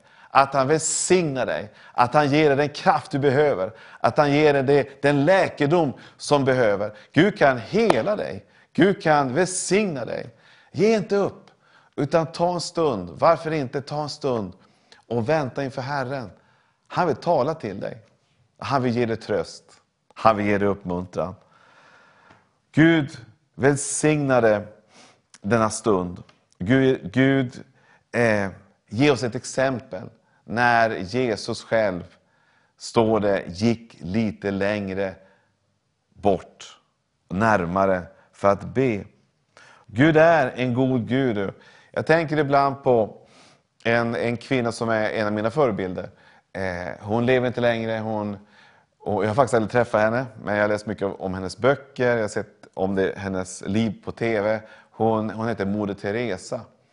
Eh, hon fick Nobels fredspris Eh, för många år sedan.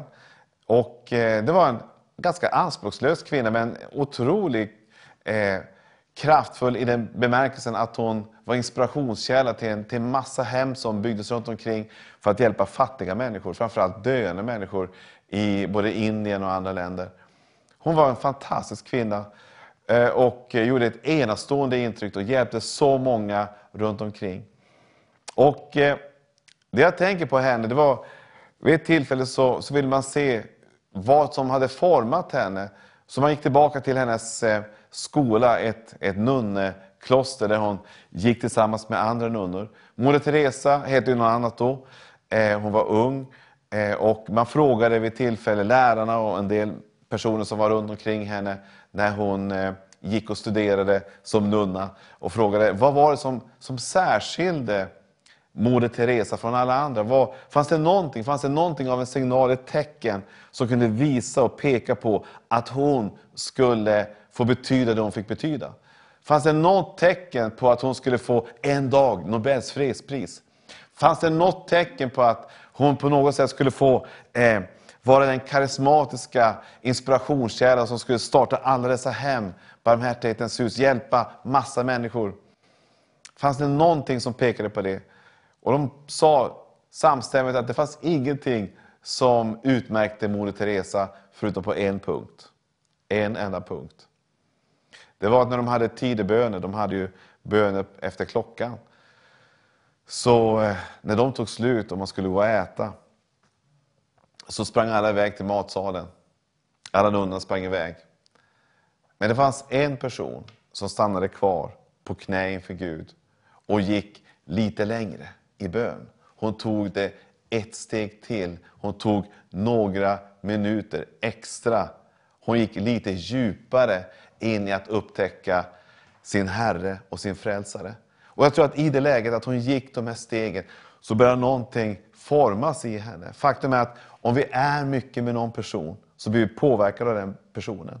När vi är mycket med Herren så börjar hans tankar, hans personlighet, hans värderingar, hans sätt att vara, att forma våra hjärtan. Därför att vi tar intryck, vi blir påverkade. Och det Moder Teresa gjorde, det var att hon gick längre än de flesta kanske, in i bönens värld. för att upptäcka sin frälsare Jesus. Och i det läget så upptäckte hon också att på andra sidan så fanns det en enorm kärlek som hon fick ta del av och upptäcka och som påverkar hela hennes gärning. Så att den, den andan och den kärleken som hon upptäckte och lärde känna i bönen, det kunde hon sedan ta vidare ut till Calcuttas gator. Och den kärleken präglade hela hennes gärning. Att se de utslagna, att se de döende, att se dem som ingen annan såg. Och på det sättet vara till hjälp och styrka för människor. Jag vill uppmuntra dig, du som känner att, att jag brister i kärlek. Jag brister i tålamod. Jag brister i, i tro. Jag brister i, i glädje. Varför inte gå lite längre? Precis som Jesus gjorde i Semane, att ta ett steg till, kanske några minuter till ikväll, att sträcka dig lite i bön. Det kan förändra allt. Det finns en sång som heter En liten stund med Jesus. Det kan förändra allt. Det är Lina Sandell som har skrivit den sången. Jag tror än idag att den sången betyder enormt mycket. Tänk att ta ett steg till. Det kan förändra ditt humör, det kan förändra din, eh, din, din känsla av att Gud har någonting gott för dig. Så jag vill bara uppmuntra dig, varför inte ikväll, ta ett steg till, gå lite längre. Därför att det kan förändra hjärtat, det kan förändra din inre värld på ett fantastiskt sätt. Att ett lugn kommer över dig, en frid kommer över dig, en glädje kommer över dig. Som kan förvandla hela din situation och ge dig kraft att ta de kliv du vet att du ska gå. Därför att ibland vet vi Guds vilja, men vi har inte riktigt kraften till det. Men du vet, bönen kan ge dig kraft att våga gå de vägar Gud har tänkt, i tro. Därför att där kan du få se ett mirakel ske. Jag bara uppmuntrar dig, gå lite längre i bön. Gå lite längre även i tro. När Gud manar dig, våga gå på hans uppdrag och på hans möjligheter. Jag kommer ihåg vid ett tillfälle här, vi pratade precis, jag och Donna Bergagård om vår tid här i Göteborg.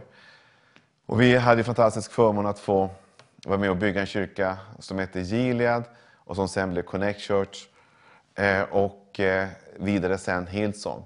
Men den kyrkan, det var, vid ett tillfälle så, så upplevde vi, och då var vi inte många som samlades, kanske 200 som samlades på eh, söndagarna eh, i den gudstjänstfirande lokalen vi hade på Danska vägen. Ungefär 200 personer. Det här var 2009. Men vi upplevde en kallelse att ta ett steg i tro. Eh, Så vi hyrde en större lokal. Mitt inne i stan. Eh, Stora Teatern, den vita byggnaden mitt i Göteborg, upplevde vi vid tillfället att vi skulle hyra. Vi hade gjort en eh, lovsångsproduktion och vi, vi tänkte göra någonting, eh, event kring det. Så vi eh, eh tog alla våra musiker dit och hela kyrkan engagerades den lilla kyrkan vi hade. Eh, och eh, innan så kände vi en väldig tro på att nu kommer det verkligen att bryta igenom. Men när vi såg alla dessa säten, det var 600 sittplatser i Stora Teatern som skulle fyllas, så kände vi, Gud, nu måste du hjälpa oss. Och man känner ofta det att eh, tro, det handlar inte i första hand om känslor, utan det handlar om att våga ta ett steg. Det handlar om att våga lyda, det handlar om att våga gå ut på djupt vatten. Det är inte alltid att du har känslorna med dig, men du gör någonting som du vet att du vet att du vet är rätt.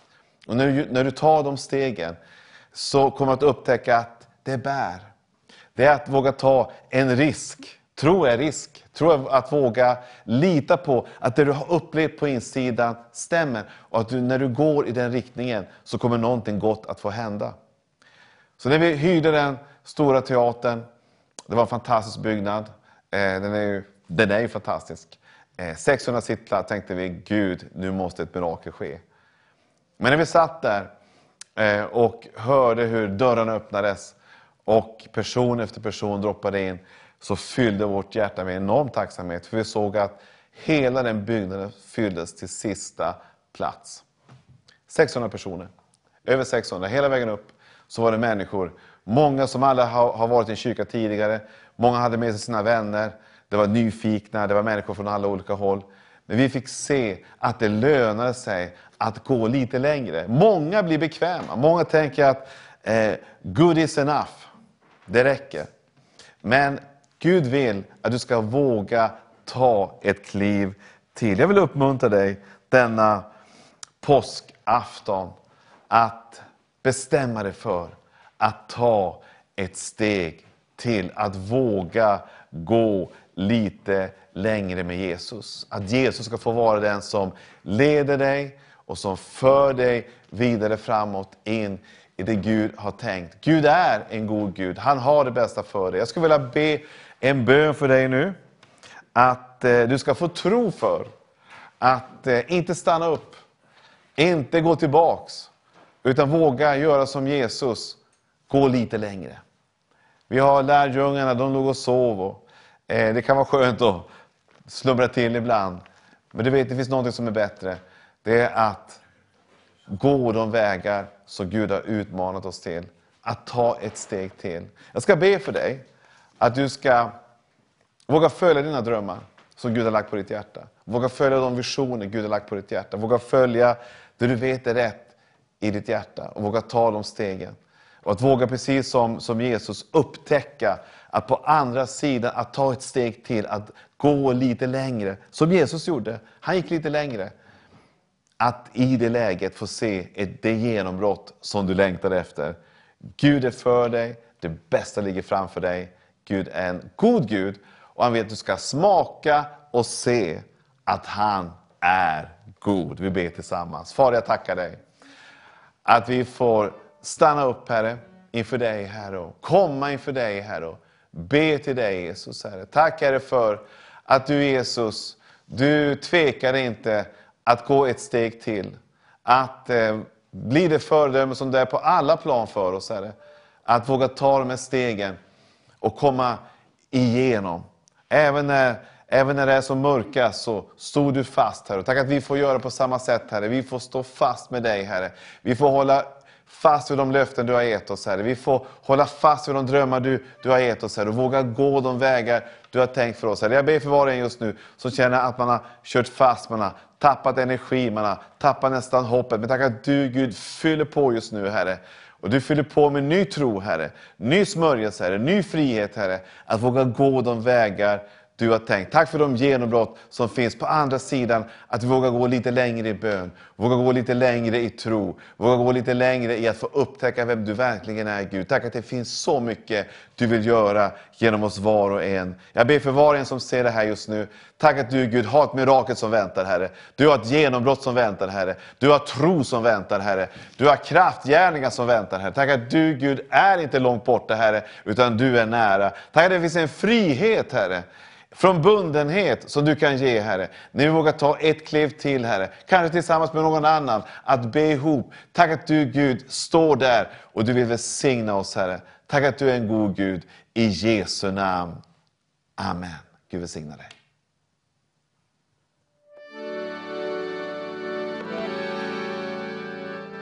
Ja, han naglades fast för mig. Ja, han naglades fast för mig. Han min synd på sig tog. För mig han dog. Ja, han naglades fast för mig.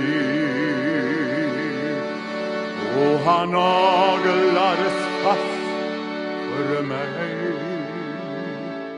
Ja, han naglades fast för mig. Han min synd på sig tog. För mig han dog. Ja, han naglades fast för mig. Ja, han naglades fast för dig. Ja, han naglades fast för dig. Han din synd på sig tog och för dig han dog. Ja, han naglades fast för dig. Ja, han var sargad för våra våra överträdelser. Han blev slagen för våra missgärningar. Näpsten blev på honom lagd för att vi skulle ha frid. Och i hans sår har vi fått läkedom. Ja, han var sargad för våra överträdelser. Han blev slagen för våra missgärningar. Och näpsten den blev på honom lagd för att vi skulle ha frid. Och i hans sår har vi fått läkedom. Vem trodde väl det budskap som predikades? Och för vem var Herrens arm uträckt? Ja, han sköt upp som telning, som ett rotskott. Det var han som våra synder var. Ja, han var sargad för våra överträdelser. Han blev slagen för våra missgärningar. Näpsten blev på honom lagd för att vi skulle ha frid och, i hans sår har vi fått läkedom. Ja, han var sargad för våra överträdelser. Han blev slagen för våra missgärningar.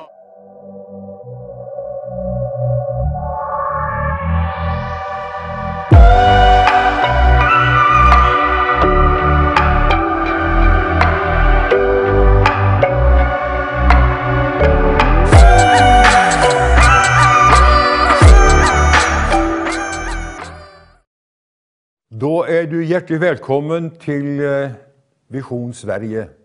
Det är den kanal du tittar på nu. Och vi har en konferens här på kanalen och nu har vi kommit till den eh, tredje avdelningen kan man säga. Och vi eh, hälsar dig välkommen till ett helt nytt program med ny talare. Vi har glädjen att ha Camilla Olsson här med oss i afton. Hon ska tala här om en stund. Men vi ska få en eh, liten eh, sångstrof eller en sång innan dess. Och jag ska prata med henne lite grann, intervjua henne lite grann och prata om hur hon mår och så vidare, var hon kommer ifrån och, och så vidare. Och, och lite annat. Men som sagt var, eh, ta gärna och ring någon bekant eller någon vän eller, någon, eller på något sätt kontakta, för nu gäller det människor som eventuellt har problem, som har svårigheter i sitt liv och, och de som kanske inte ännu har funnit vägen till Jesus och upplevt förvandlingen, men har den möjligheten att lyssna in ett enkelt och rakt på sak evangeliskt budskap här ikväll. Det gäller från den människan som är ung och ända upp in i ålderdomen. Så hjälp oss nu tillsammans så kanske också du känner glädje i att eh, få göra en insats. På det sättet så är du med och, och gör en insats. Men som sagt var, välkomna med. Och nu lyssnar vi till en sång och så möter vi Camilla strax. Låt oss få känna.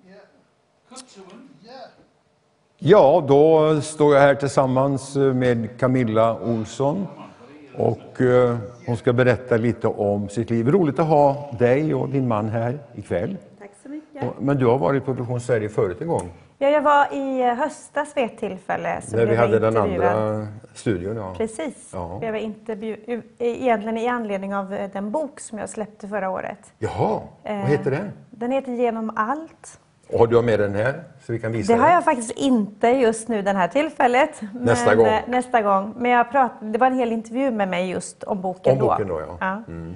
Det kanske var en del som var här då som inte såg det kanske på den Mm. tiden. Men i varje fall roligt att ha det här. Men berätta lite, vi känner dig så lite. Jag menar, Sverige, Vision Sverige når ju väldigt långt utöver eh, gränserna på Sverige, både i Danmark och Norge och Finland. Mm. Vidare. Berätta lite var du kommer ifrån. Är du född? Jag är född i Falköping. Jaha. Eh, och eh, när jag var 20, jag växte upp där i en kyrka faktiskt. Med föräldrar som gick till Pingstkyrkan i Falköping. Och sen när jag var 20 så flyttade jag upp till Karlstad för att läsa till lärare. Jaha.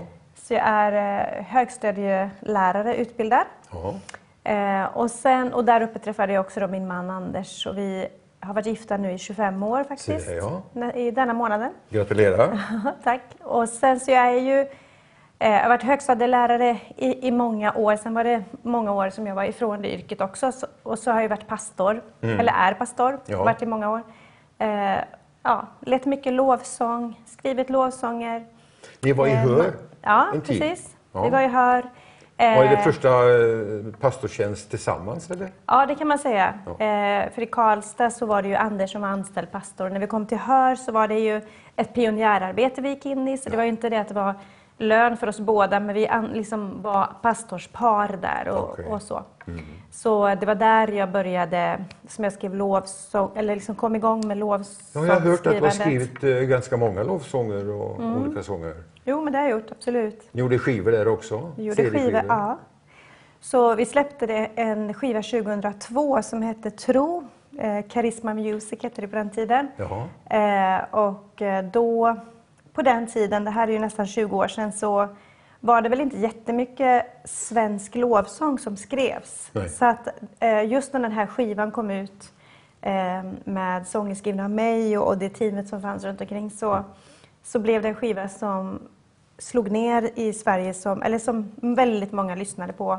Eh, och eh, Kan du ge väldigt exempel mycket. på de, dina kända?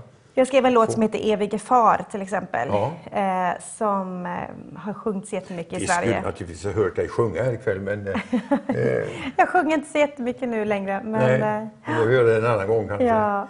Men eh, ni gjorde väl en skiva här i Göteborg också? Eller? Ja, vi gjorde tre skivor här. Eh, tre svenska produktioner och sen gjorde vi en utlandsproduktion också. Jaha. Så vi släppte en skiva 2007 som hette eh, Du är mitt enda hopp. Ja. Och sen släppte vi en som 2009 som Anders pratade om förut när eh, vi var på Stora Teatern. Mm. Okej. Den heter Friheten är här. Och sen när vi hade bytt namn till Connecture så släppte vi en skiva 2012 som heter Ingen är som du. Och sen så skrevs det, sen började vi skriva internationella låtar som släpptes på, på engelska. Så vi gjorde en EP 2015 och vi släppte låtar 2017. Ja. Så eh, Måste få det materialet kanske vid ett annat tillfälle få visa upp och så folk Ja, kan beställa. Kan de få tag på din bok och dina sidor? absolut. M- Så min bok eh, släpptes då på Sjöbergs förlag Ja. eh, förra året 2020. Så den finns att köpa Den där. finns där då? Ja, absolut. Så bra. Ja. Eh, jag tänkte på så här när jag står och lyssnar på dig. Vad var den största upplevelsen som du gjorde här under tiden i Göteborg? Jag vet att ni är i Värnamo nu som pastorspar. Eh, men innan ni lämnar här, vad var, vilket, vad är det intryck som du, åh, det var vi med om, alltså, det var fantastiskt underbart. Eh, kanske flera sådana. Ja, jo, men det finns ju Något som många. sticker ut kanske? Eh, alltså, det, det finns ju många. Ja. Det är ju dels givetvis var det Varje dopförrättning ja, exempelvis alla är ju dopförrätt- ja. Alltså dels var det ju alla eh, liksom, möten med människor och det var ju väldigt många. Och på den här tiden i början så jobbade jag ju som högstadielärare. Okej. Så jag tror att det var att se många av mina tonåringar som hade på skolan, att vi fick med oss dem till kyrkan eh, och se dem bli döpta, för man fick vara med och viga dem till exempel och barnvälsignade deras barn. Ja. Eh, sådana saker. Ja. Men sen rent bland det sista vi gjorde eh, som Connectors, det var ju det var nu när vi hade tagit julkonserten till lokal efter lokal och till slut så hamnade vi på Lisebergshallen Jaha. 2016 då och fyllde den eh, med, så mycket folk. med 2000, ja, 2200 personer i publiken. Det var, det var nog det liksom, det är klart att det toppade väl allt kanske då. Ja. Ehm, och vi gjorde en turné till Jönköping och Örebro också, till de planteringarna som vi hade där då. Ja, just det. Ja. Ja. Så det är liksom, de här stora grejerna givetvis är ju mäktiga, men, men samtidigt så är det ju de här ja, men enkla mötena med människorna och se, se vanliga människor få möta Jesus och bli en del av en stor familj. Ja. Så det var många, många tillfällen de här åren. Absolut. Ja. Bara det att se ungdomarna komma med sina kompisar och, Ja, och kanske ta fram dem till förbön och sådär. Det, Ja. det är ju stort bara det. Men sen är det klart att, eh, att samla då på Lisebergshallen eh, ett par tusen människor plus, det är också stort. Det är stort, absolut. Och det är klart att eh, då når man ju också många icke-kristna. Verkligen. Betoning på ungdoms... Ja, alltså både och. Sen hade vi ju, jag ledde ju ett kvinnonätverk här som heter Sisterhood. Eh, och där, det var också fantastiska samlingar. Det började också egentligen i vårt vardagsrum, hemma i mitt vardagsrum med, med en tiotal kvinnor eh, för, för många år sedan. Och där vi började sakta men säkert eh, bjuda in till, till större samlingar. Ja. Och, eh, och där kunde det vara, och vi hade stora samlingar de sista åren. Och just att se både allt ifrån en 10-12-åring till en 90-åring i samma lokal Det är fantastiskt. möta Jesus tillsammans. Det var väldigt starkt. Det är oerhört starkt. Ja, Ja, det, det finns inget som är större. Och jag tänker på just det här med att eh, när man kommer ut från ett fiskeläge som jag då var, en, eh, som på Hönö då, där är ju, var ju fiskebåtar, var en av de största fiskelägena i Sverige då på den Ja. tiden. Det var verkligen mycket båtar. Eh, Så finns det ju olika sätt att fiska, olika sätt, olika metoder. Ja. Men målsättningen är att fånga fisk. Och det, Absolut. Också i den kristna verksamheten så handlar det väldigt mycket om att eh, en metod, precis. att, att en ny metod som passar den Mm. fisken. Absolut. Ja, så, så förr hade man, eh, jag minns när jag var, när jag var barn och gick på barnmöten och sådär då på den tiden, då hade den tanten som ledde barnmöten, hon hade då en, en flanellograf. Du vet ju vad det är. Mm. Ja, Flanell, de hängde ju bilder och sånt och pratade Mm. om Jesus. Nu är det ju mera, sen kom ju filmen in och Mm. ljusbilder och sen kom filmen in och nu DVD och data och allt det här. Det finns otroligt stora resurser egentligen att Absolut. använda för att nå Verkligen. människor. Och det förstår jag att eh, ni håller på med. Vi försöker. Ja, roligt. Vi vill önska er uh, Guds välsignelse i fortsättningen där i Värnamo och Ja. eh, hoppas att få träffa er på nytt igen här på Vision Sverige någon gång framöver. Yes. Men vi ska ha en liten sång nu till och jag vet inte vad de har planerat. Jag är inte med i sångplaneringen precis men en liten sång nu som eh, handlar om Jesus och eh, sen ska du få predika. Ja, Tack. då tar vi sången nu då. På dig min Gud förtröstar jag. När oro skymmer min morgondag. För jag vet du är trofast emot mig.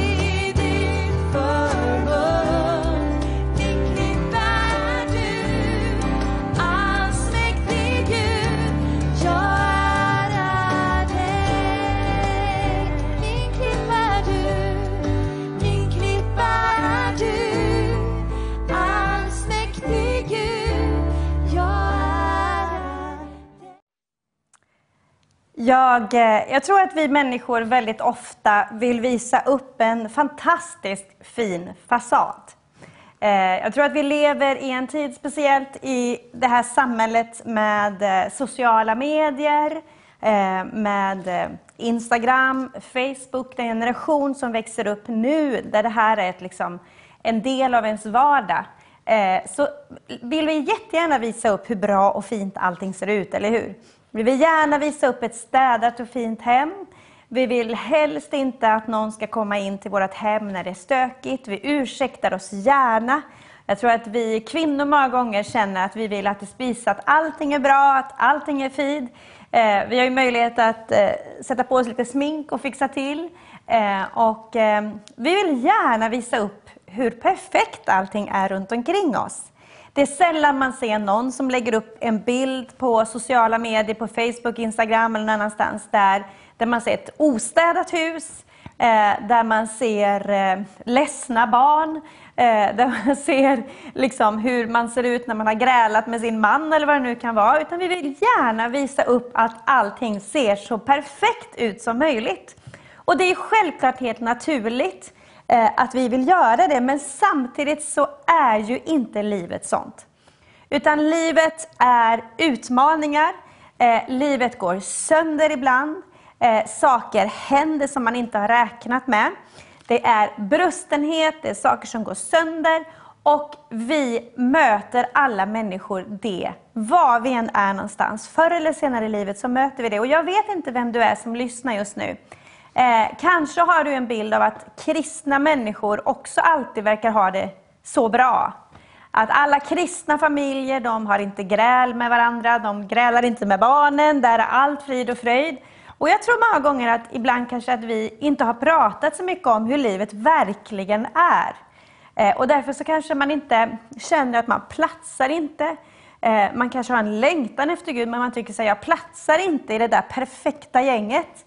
Men vet du att det är faktiskt inte sanningen. För sanningen är att Jesus kom hit ner till jorden för att dö för vanliga människor som du och jag. Han kom för det som har brustit, han kom för det som har gått sönder. Han kom för att hjälpa, upprätta och hela. Därför att det är det han är. Han är hel för att vi inte är hela. Han var syndfri, men vi är syndiga. Eh, och det stämmer för alla. Det spelar ingen roll. Det finns inga, liksom, I Guds rike är det inte att en synd är större än någon annan, utan synd är egentligen att missa målet. Vad är målet? Målet är relation med Jesus. Och där har vi alla brustit.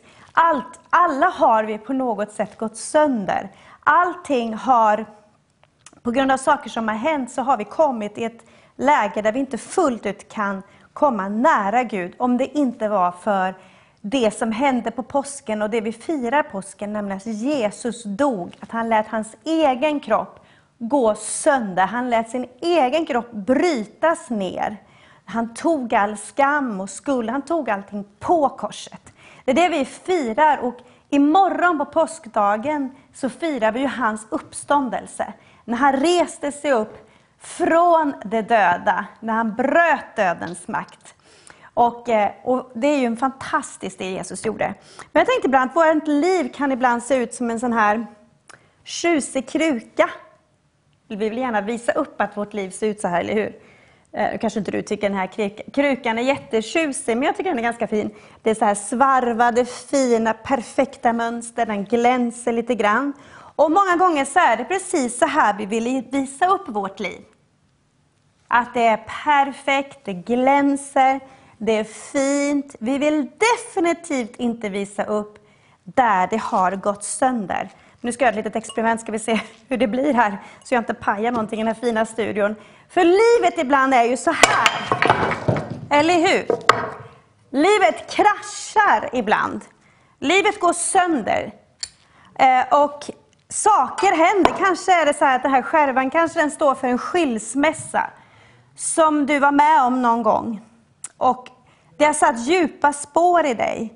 Någonting har gått sönder, någonting har brustit och du känner dig inte hel. Kanske står den här skärvan för någonting som skedde när du var barn. Kanske en, en mobbing eller kanske något som har hänt eh, på ditt jobb. Kanske är det eh, en situation där du har känt dig missförstådd, eh, handlad, kanske också rent fysiskt. Men kanske är det att du har känt dig så dåligt självförtroende. Din, din, ditt självförtroende har brustit totalt. Kanske är det eh, relationen som har gått sönder i din familj. Eh, kanske är det oro, kanske är det ekonomiska svårigheter. Jag vet inte vad de här skärvorna står för. Men jag tror att du finns och lyssnar på det här som känner igen dig i bilden av ditt liv, att det känns så här. Du har försökt att lappa ihop den här krukan så att det ska se så fint ut som möjligt. Du försöker sminka till dig. Kanske inte rent bokstavligt om du är man kanske, men du har försökt fixa till så att allting ska se bra ut på ytan, men i verkligheten känner du inte det i ditt inre. Och jag ska läsa ett, från ett bibelsammanhang nu som står i Jeremia, där Gud själv liknas vid en krukmakare som sitter vid en drejskiva och formar ett kärl. Följ med mig dit. Och det står i Jeremia 18, vers 1-4. Detta ord kom till Jeremia från Herren. Han sa, res dig och gå ner till krukmakarens hus. Där ska jag låta dig höra mina ord. Då gick jag ner till krukmakarens hus och såg att han arbetade på drejskivan. Och kärlet som han höll på att göra av leran misslyckades i hans hand. Då började han göra om och gjorde det till ett annat kärl, så som han ville ha det. Följ med mig till, du kanske själv har varit i en krukmakarverkstad eller du har sett det på film. Eller så här. Men där sitter krukmakaren, eller han som formar det här kärlet. Eh, den här drejskivan är i rörelse hela tiden och där sitter krukmakaren och sakta försöker forma. Eh, den här klumpen, den här leran ligger fast och stadigt på drejskivan. Och krukmakaren rör försiktigt vid det här kärlet, på den här, det här lerklumpen för att forma den. Och på grund av att den är i rörelse så krävs det inte så kraftiga rörelser för att forma den till någonting vackert. Men så händer det att helt plötsligt så går den sönder. Och jag har sett det när, när det sitter en, en keramiker och håller på. Så jag har sett ibland hur det här fina kärlet bara uh, viker sig. Men det som en krukmakare inte gör, eller en keramiker, det är att han tar klumpen och kastar iväg den och säger den här klumpen kan jag inte använda. Den är ju helt misslyckad, den kan inte bli något bra igen. Eh, jag får börja om. Utan ofta tar man ju samma lerklump och man börjar om igen. Den här bilden ger Jeremia till att det är så Gud ser på oss människor. Han, vi, är, vi är som ett lerkärl, vi är som en formbar eh, vi är som formbar lera och han sätter sig och han för, när han har jobbat med kärlet och han inte har fått exakt som han har velat så gör han någonting nytt igen. Och det står så här att han gör det som han ville ha det. Och om du vill ha en, en titel på min eh, predikan ikväll så skulle den kunna heta I krukmakarens händer. I krukmakarens händer. Gud har koll på oss. Han har en plan för ditt liv. Och du kanske känner att saker har hänt under det här coronaåret och den här märkliga säsongen vi är i nu. Så är det för många saker som har bara totalt kraschat.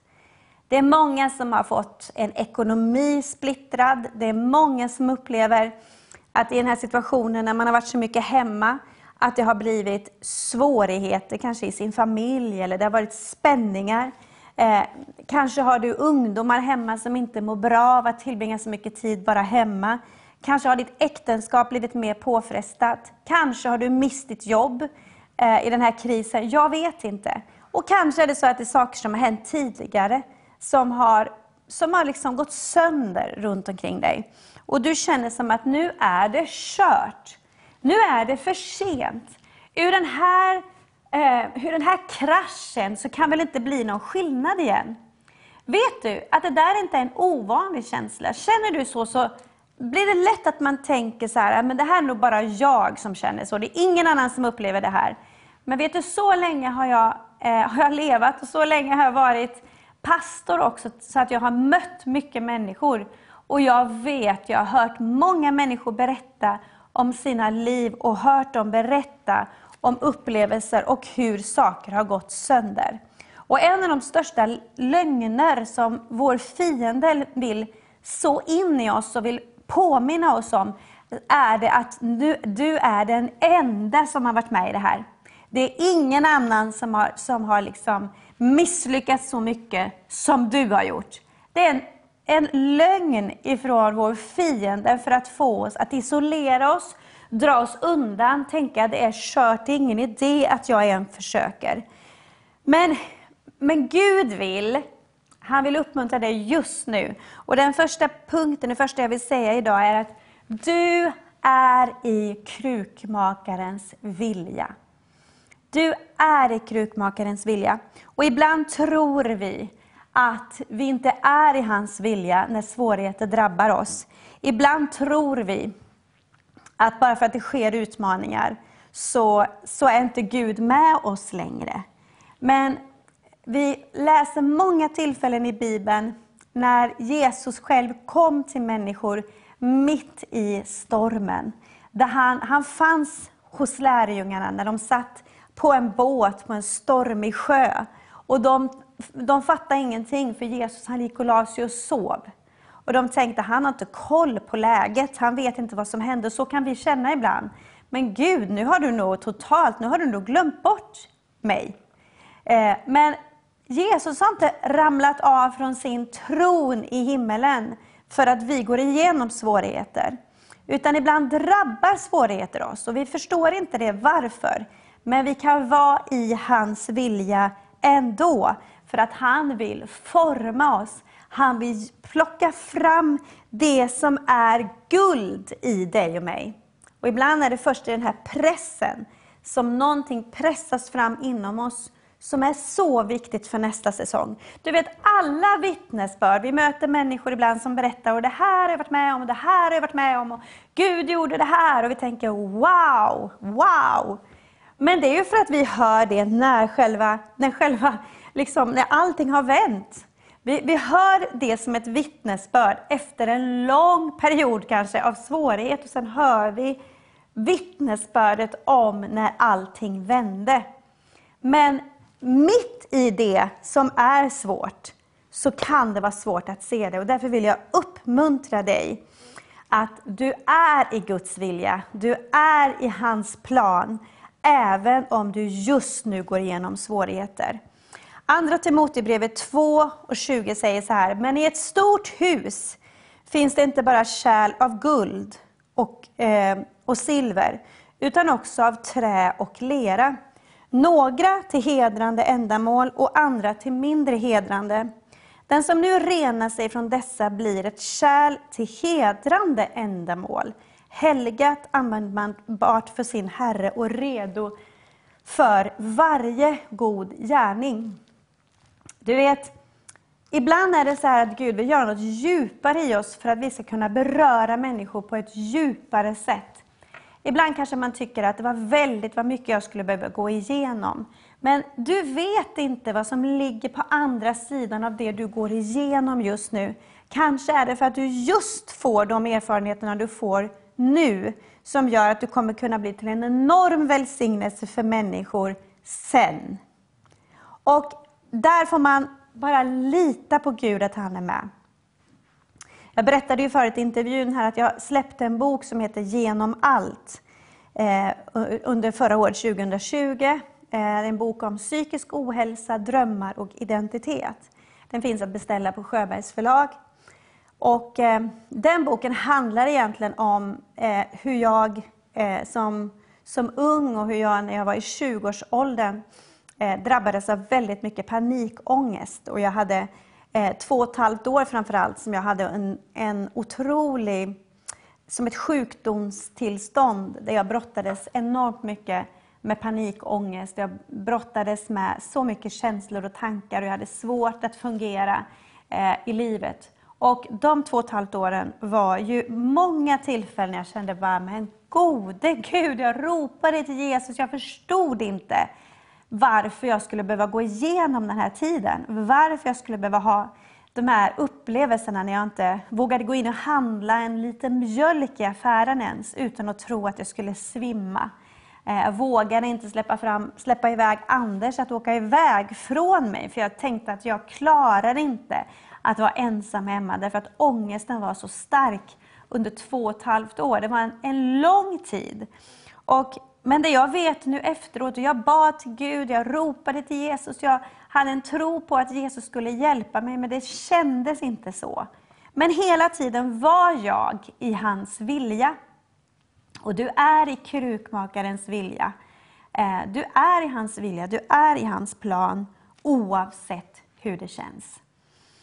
Och Det andra jag vill säga är att du, är i, du kan vara i skärvor, men du, kan, men du är ändå i krukmakarens hand. Du vet, man kan känna att man är i skärvor, man kan känna att det är mycket som är sönder, det är mycket som är jobbigt, det är mycket som gör ont. Men du är fortfarande i hans hand.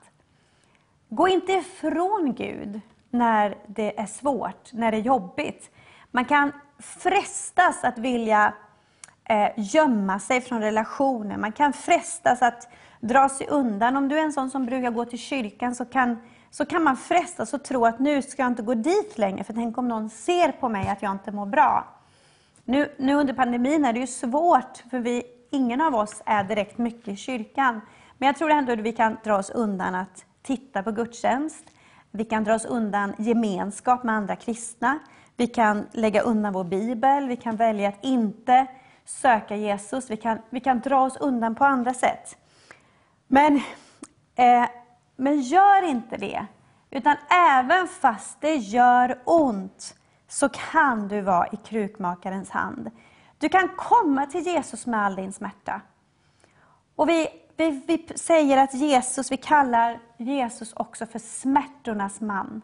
Och han vet, om någon så vet Jesus vad smärta är. Smärta är han inte rädd för.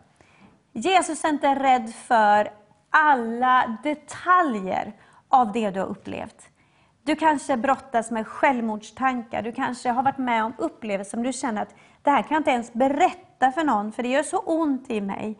Eh, eller jag kan inte berätta för någon annan för då tror de att det är fel på mig. Jag vet inte vad det är du kan uppleva.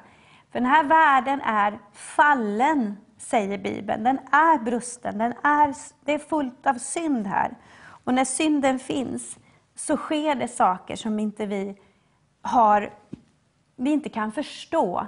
Men Jesus är smärtans man. Och när han hängde på korset, och det vi firar nu i påsken, så tog han all skuld, all skam, all sjukdom, all förbannelse, all ångest, alla självmordstankar, allt som gör ont. Du kanske lider av sorg för någon som har ryckts ifrån dig i livet. Någon som kanske, du kanske också är besviken på dig själv för du har gjort någonting, du har valt någonting som du känner sån sorg över att du valde. Du kanske tog ett beslut som du känner, hur kunde jag ta det här beslutet? Jag vet inte vad du upplever för smärta. Men Jesus är förtrogen med smärta, säger Bibeln. Han är en smärtornas man och han klarar av din smärta. Fly inte ifrån det som gör ont, utan ta det till Jesus. Ta det fram till korset och säg Jesus, här är mitt liv.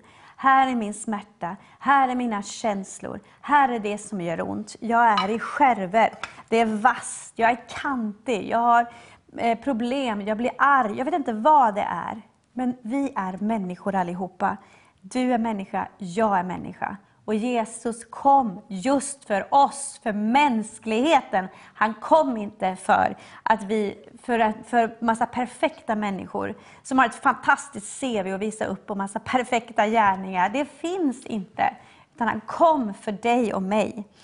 Och Bibeln säger så här i Jesaja 43. Frukta inte, ty jag har återlöst dig. Jag har kallat dig vid namn. Du är min. Om du än måste gå genom vatten är jag med dig, eller genom strömmar så ska de inte dränka dig. Om du måste gå genom eld ska du ej bli svedd, lågan ska inte bränna dig.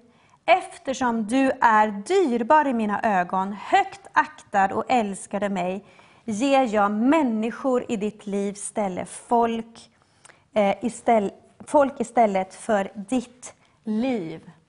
Du vet, Jesus älskar dig så oerhört mycket. Och han har, om, om, om du var den enda människan på jorden så skulle han ha dött för dig. Han dog, han dog inte för ett kollektivt. Vi säger att han dog för mänskligheten, samtidigt så dog han för enskilda människor.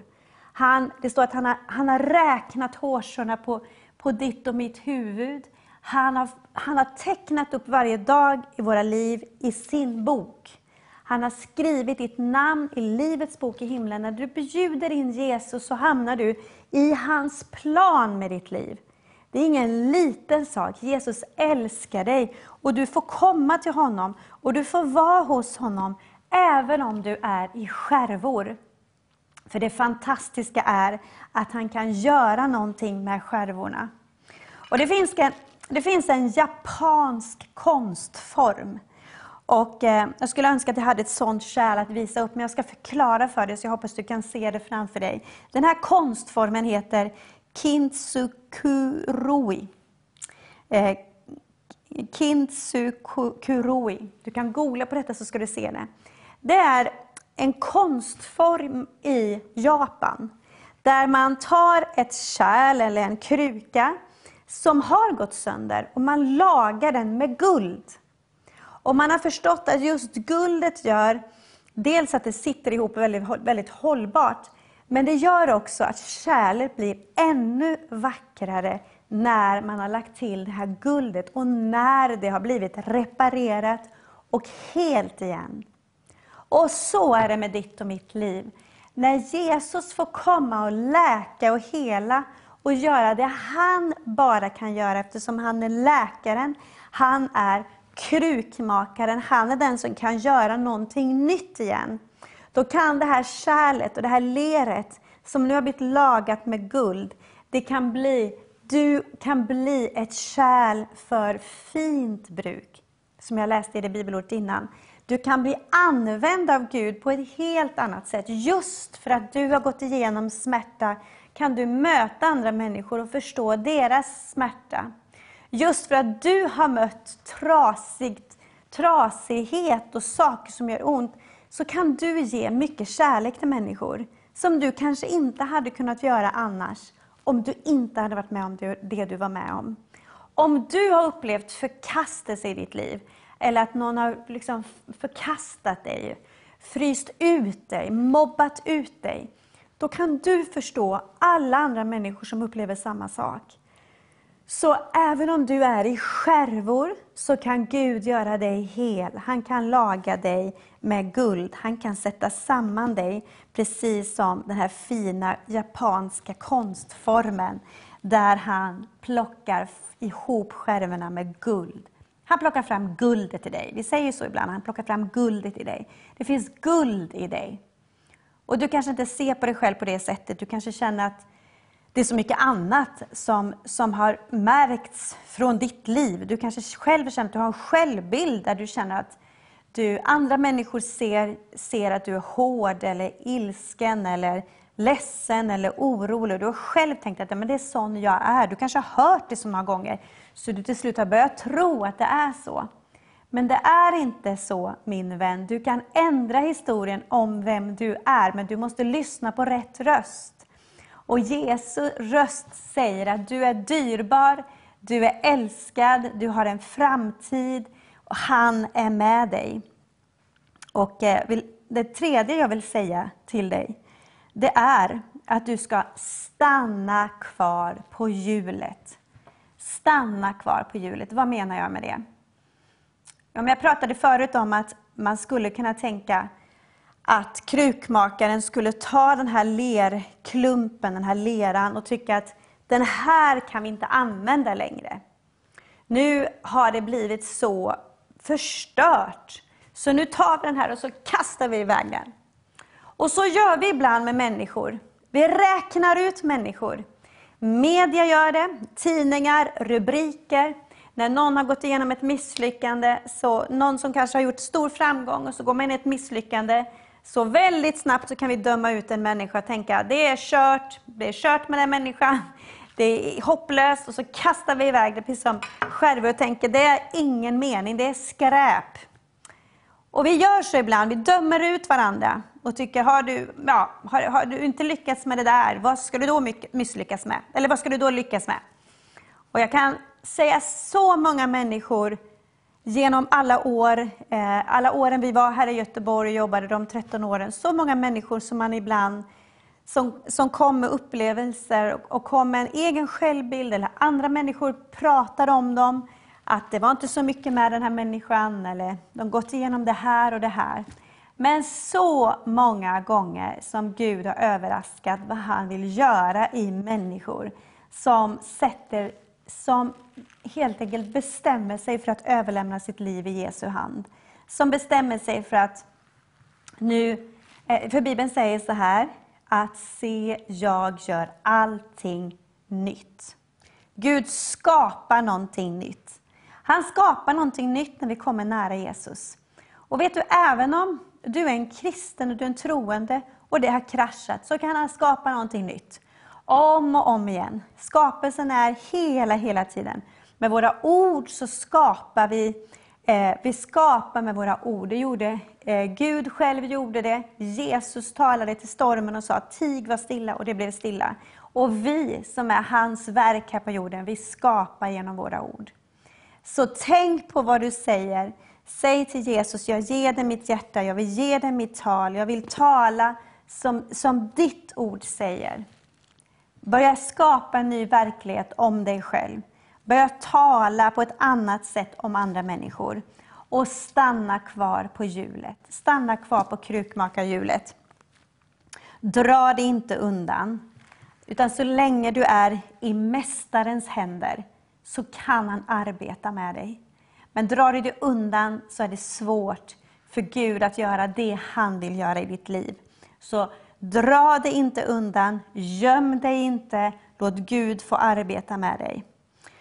Ordspråksboken 4.20 säger så här. Min son och min dotter, ta vara på vad jag säger. Vänd ditt öra till mina ord. Låt dem inte vika från din blick. Bevara dem i ditt hjärtas djup.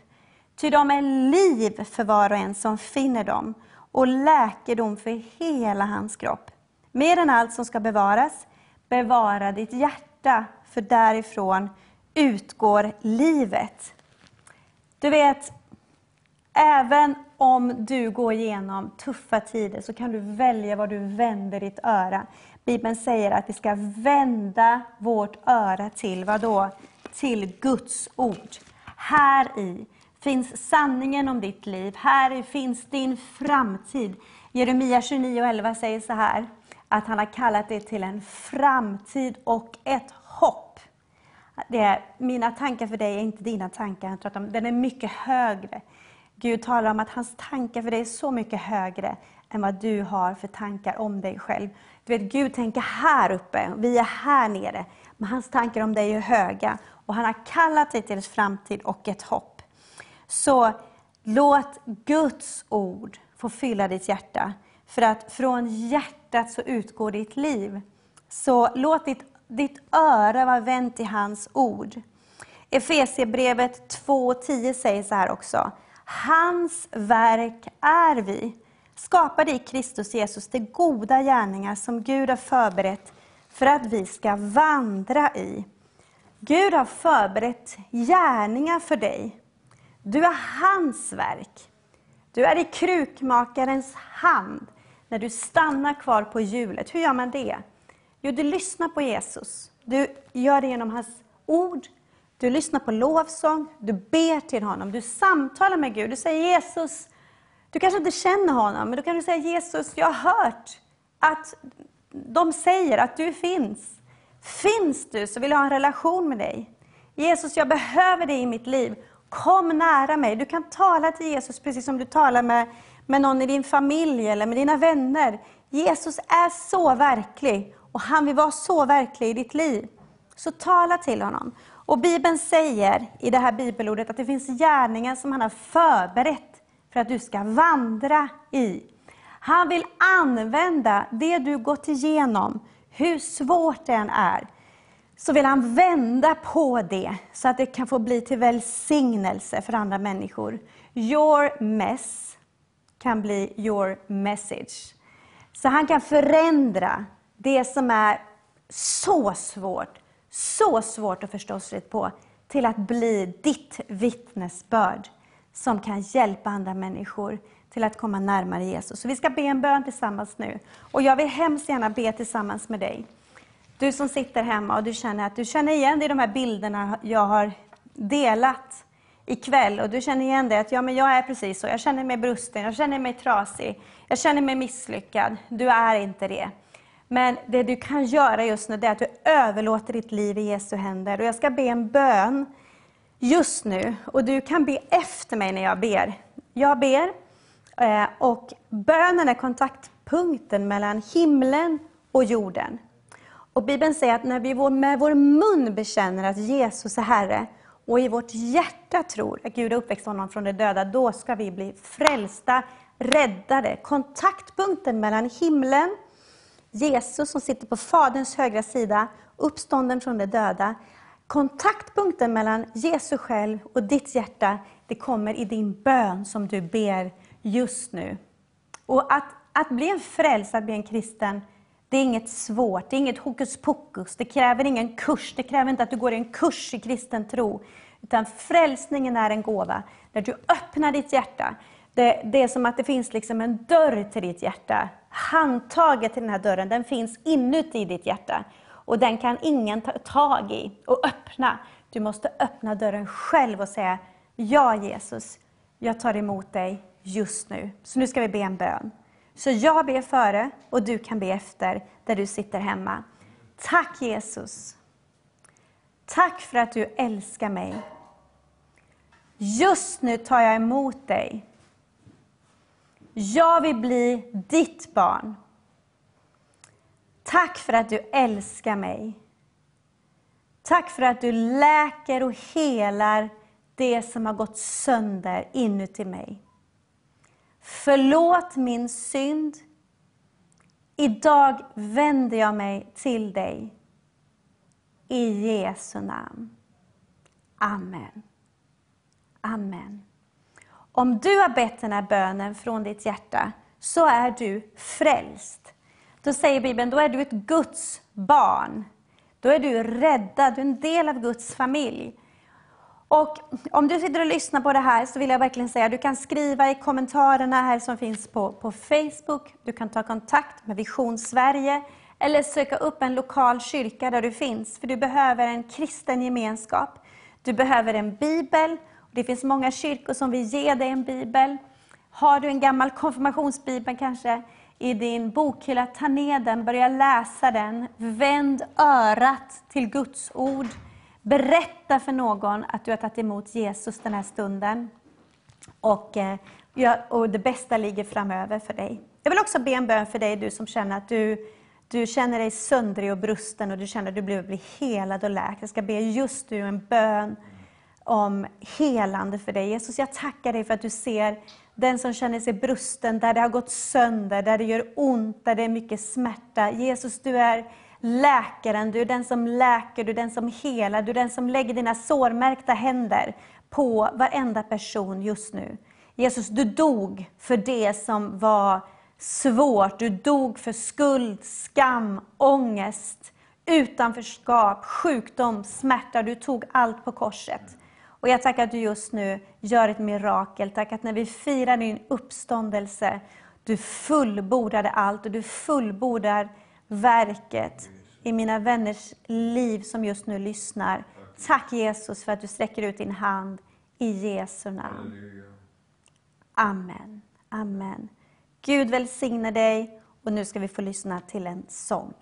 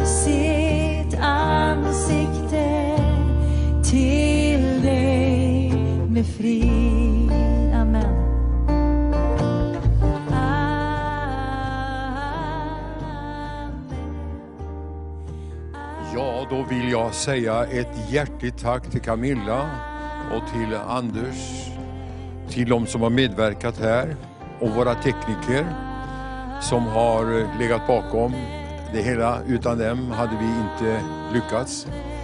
Tack för denna fantastiska predikan som gick rakt till hjärtat på många och jag hoppas att många har tagit vara på. Du ser att den här kanalen kan betyda väldigt mycket. Sådana här program, evangeliska program, behövs i vårt land i den här tiden. Och vi värdesätter det stöd som du ger till Vision Sverige. Väl mött igen nästa gång och kom ihåg att söndagen är från 8 till 6 program från olika kyrkor varje timme. Så vi säger tack för den här gången och önskar dig Guds välsignelse i fortsättningen. Ring gärna in ditt bönämne och ta kontakt med oss. Tack. Deras barn och deras barn. Herrens nåd må vara med dig genom tusen generationer. Din familj och dina barn och deras barn och deras barn. Herren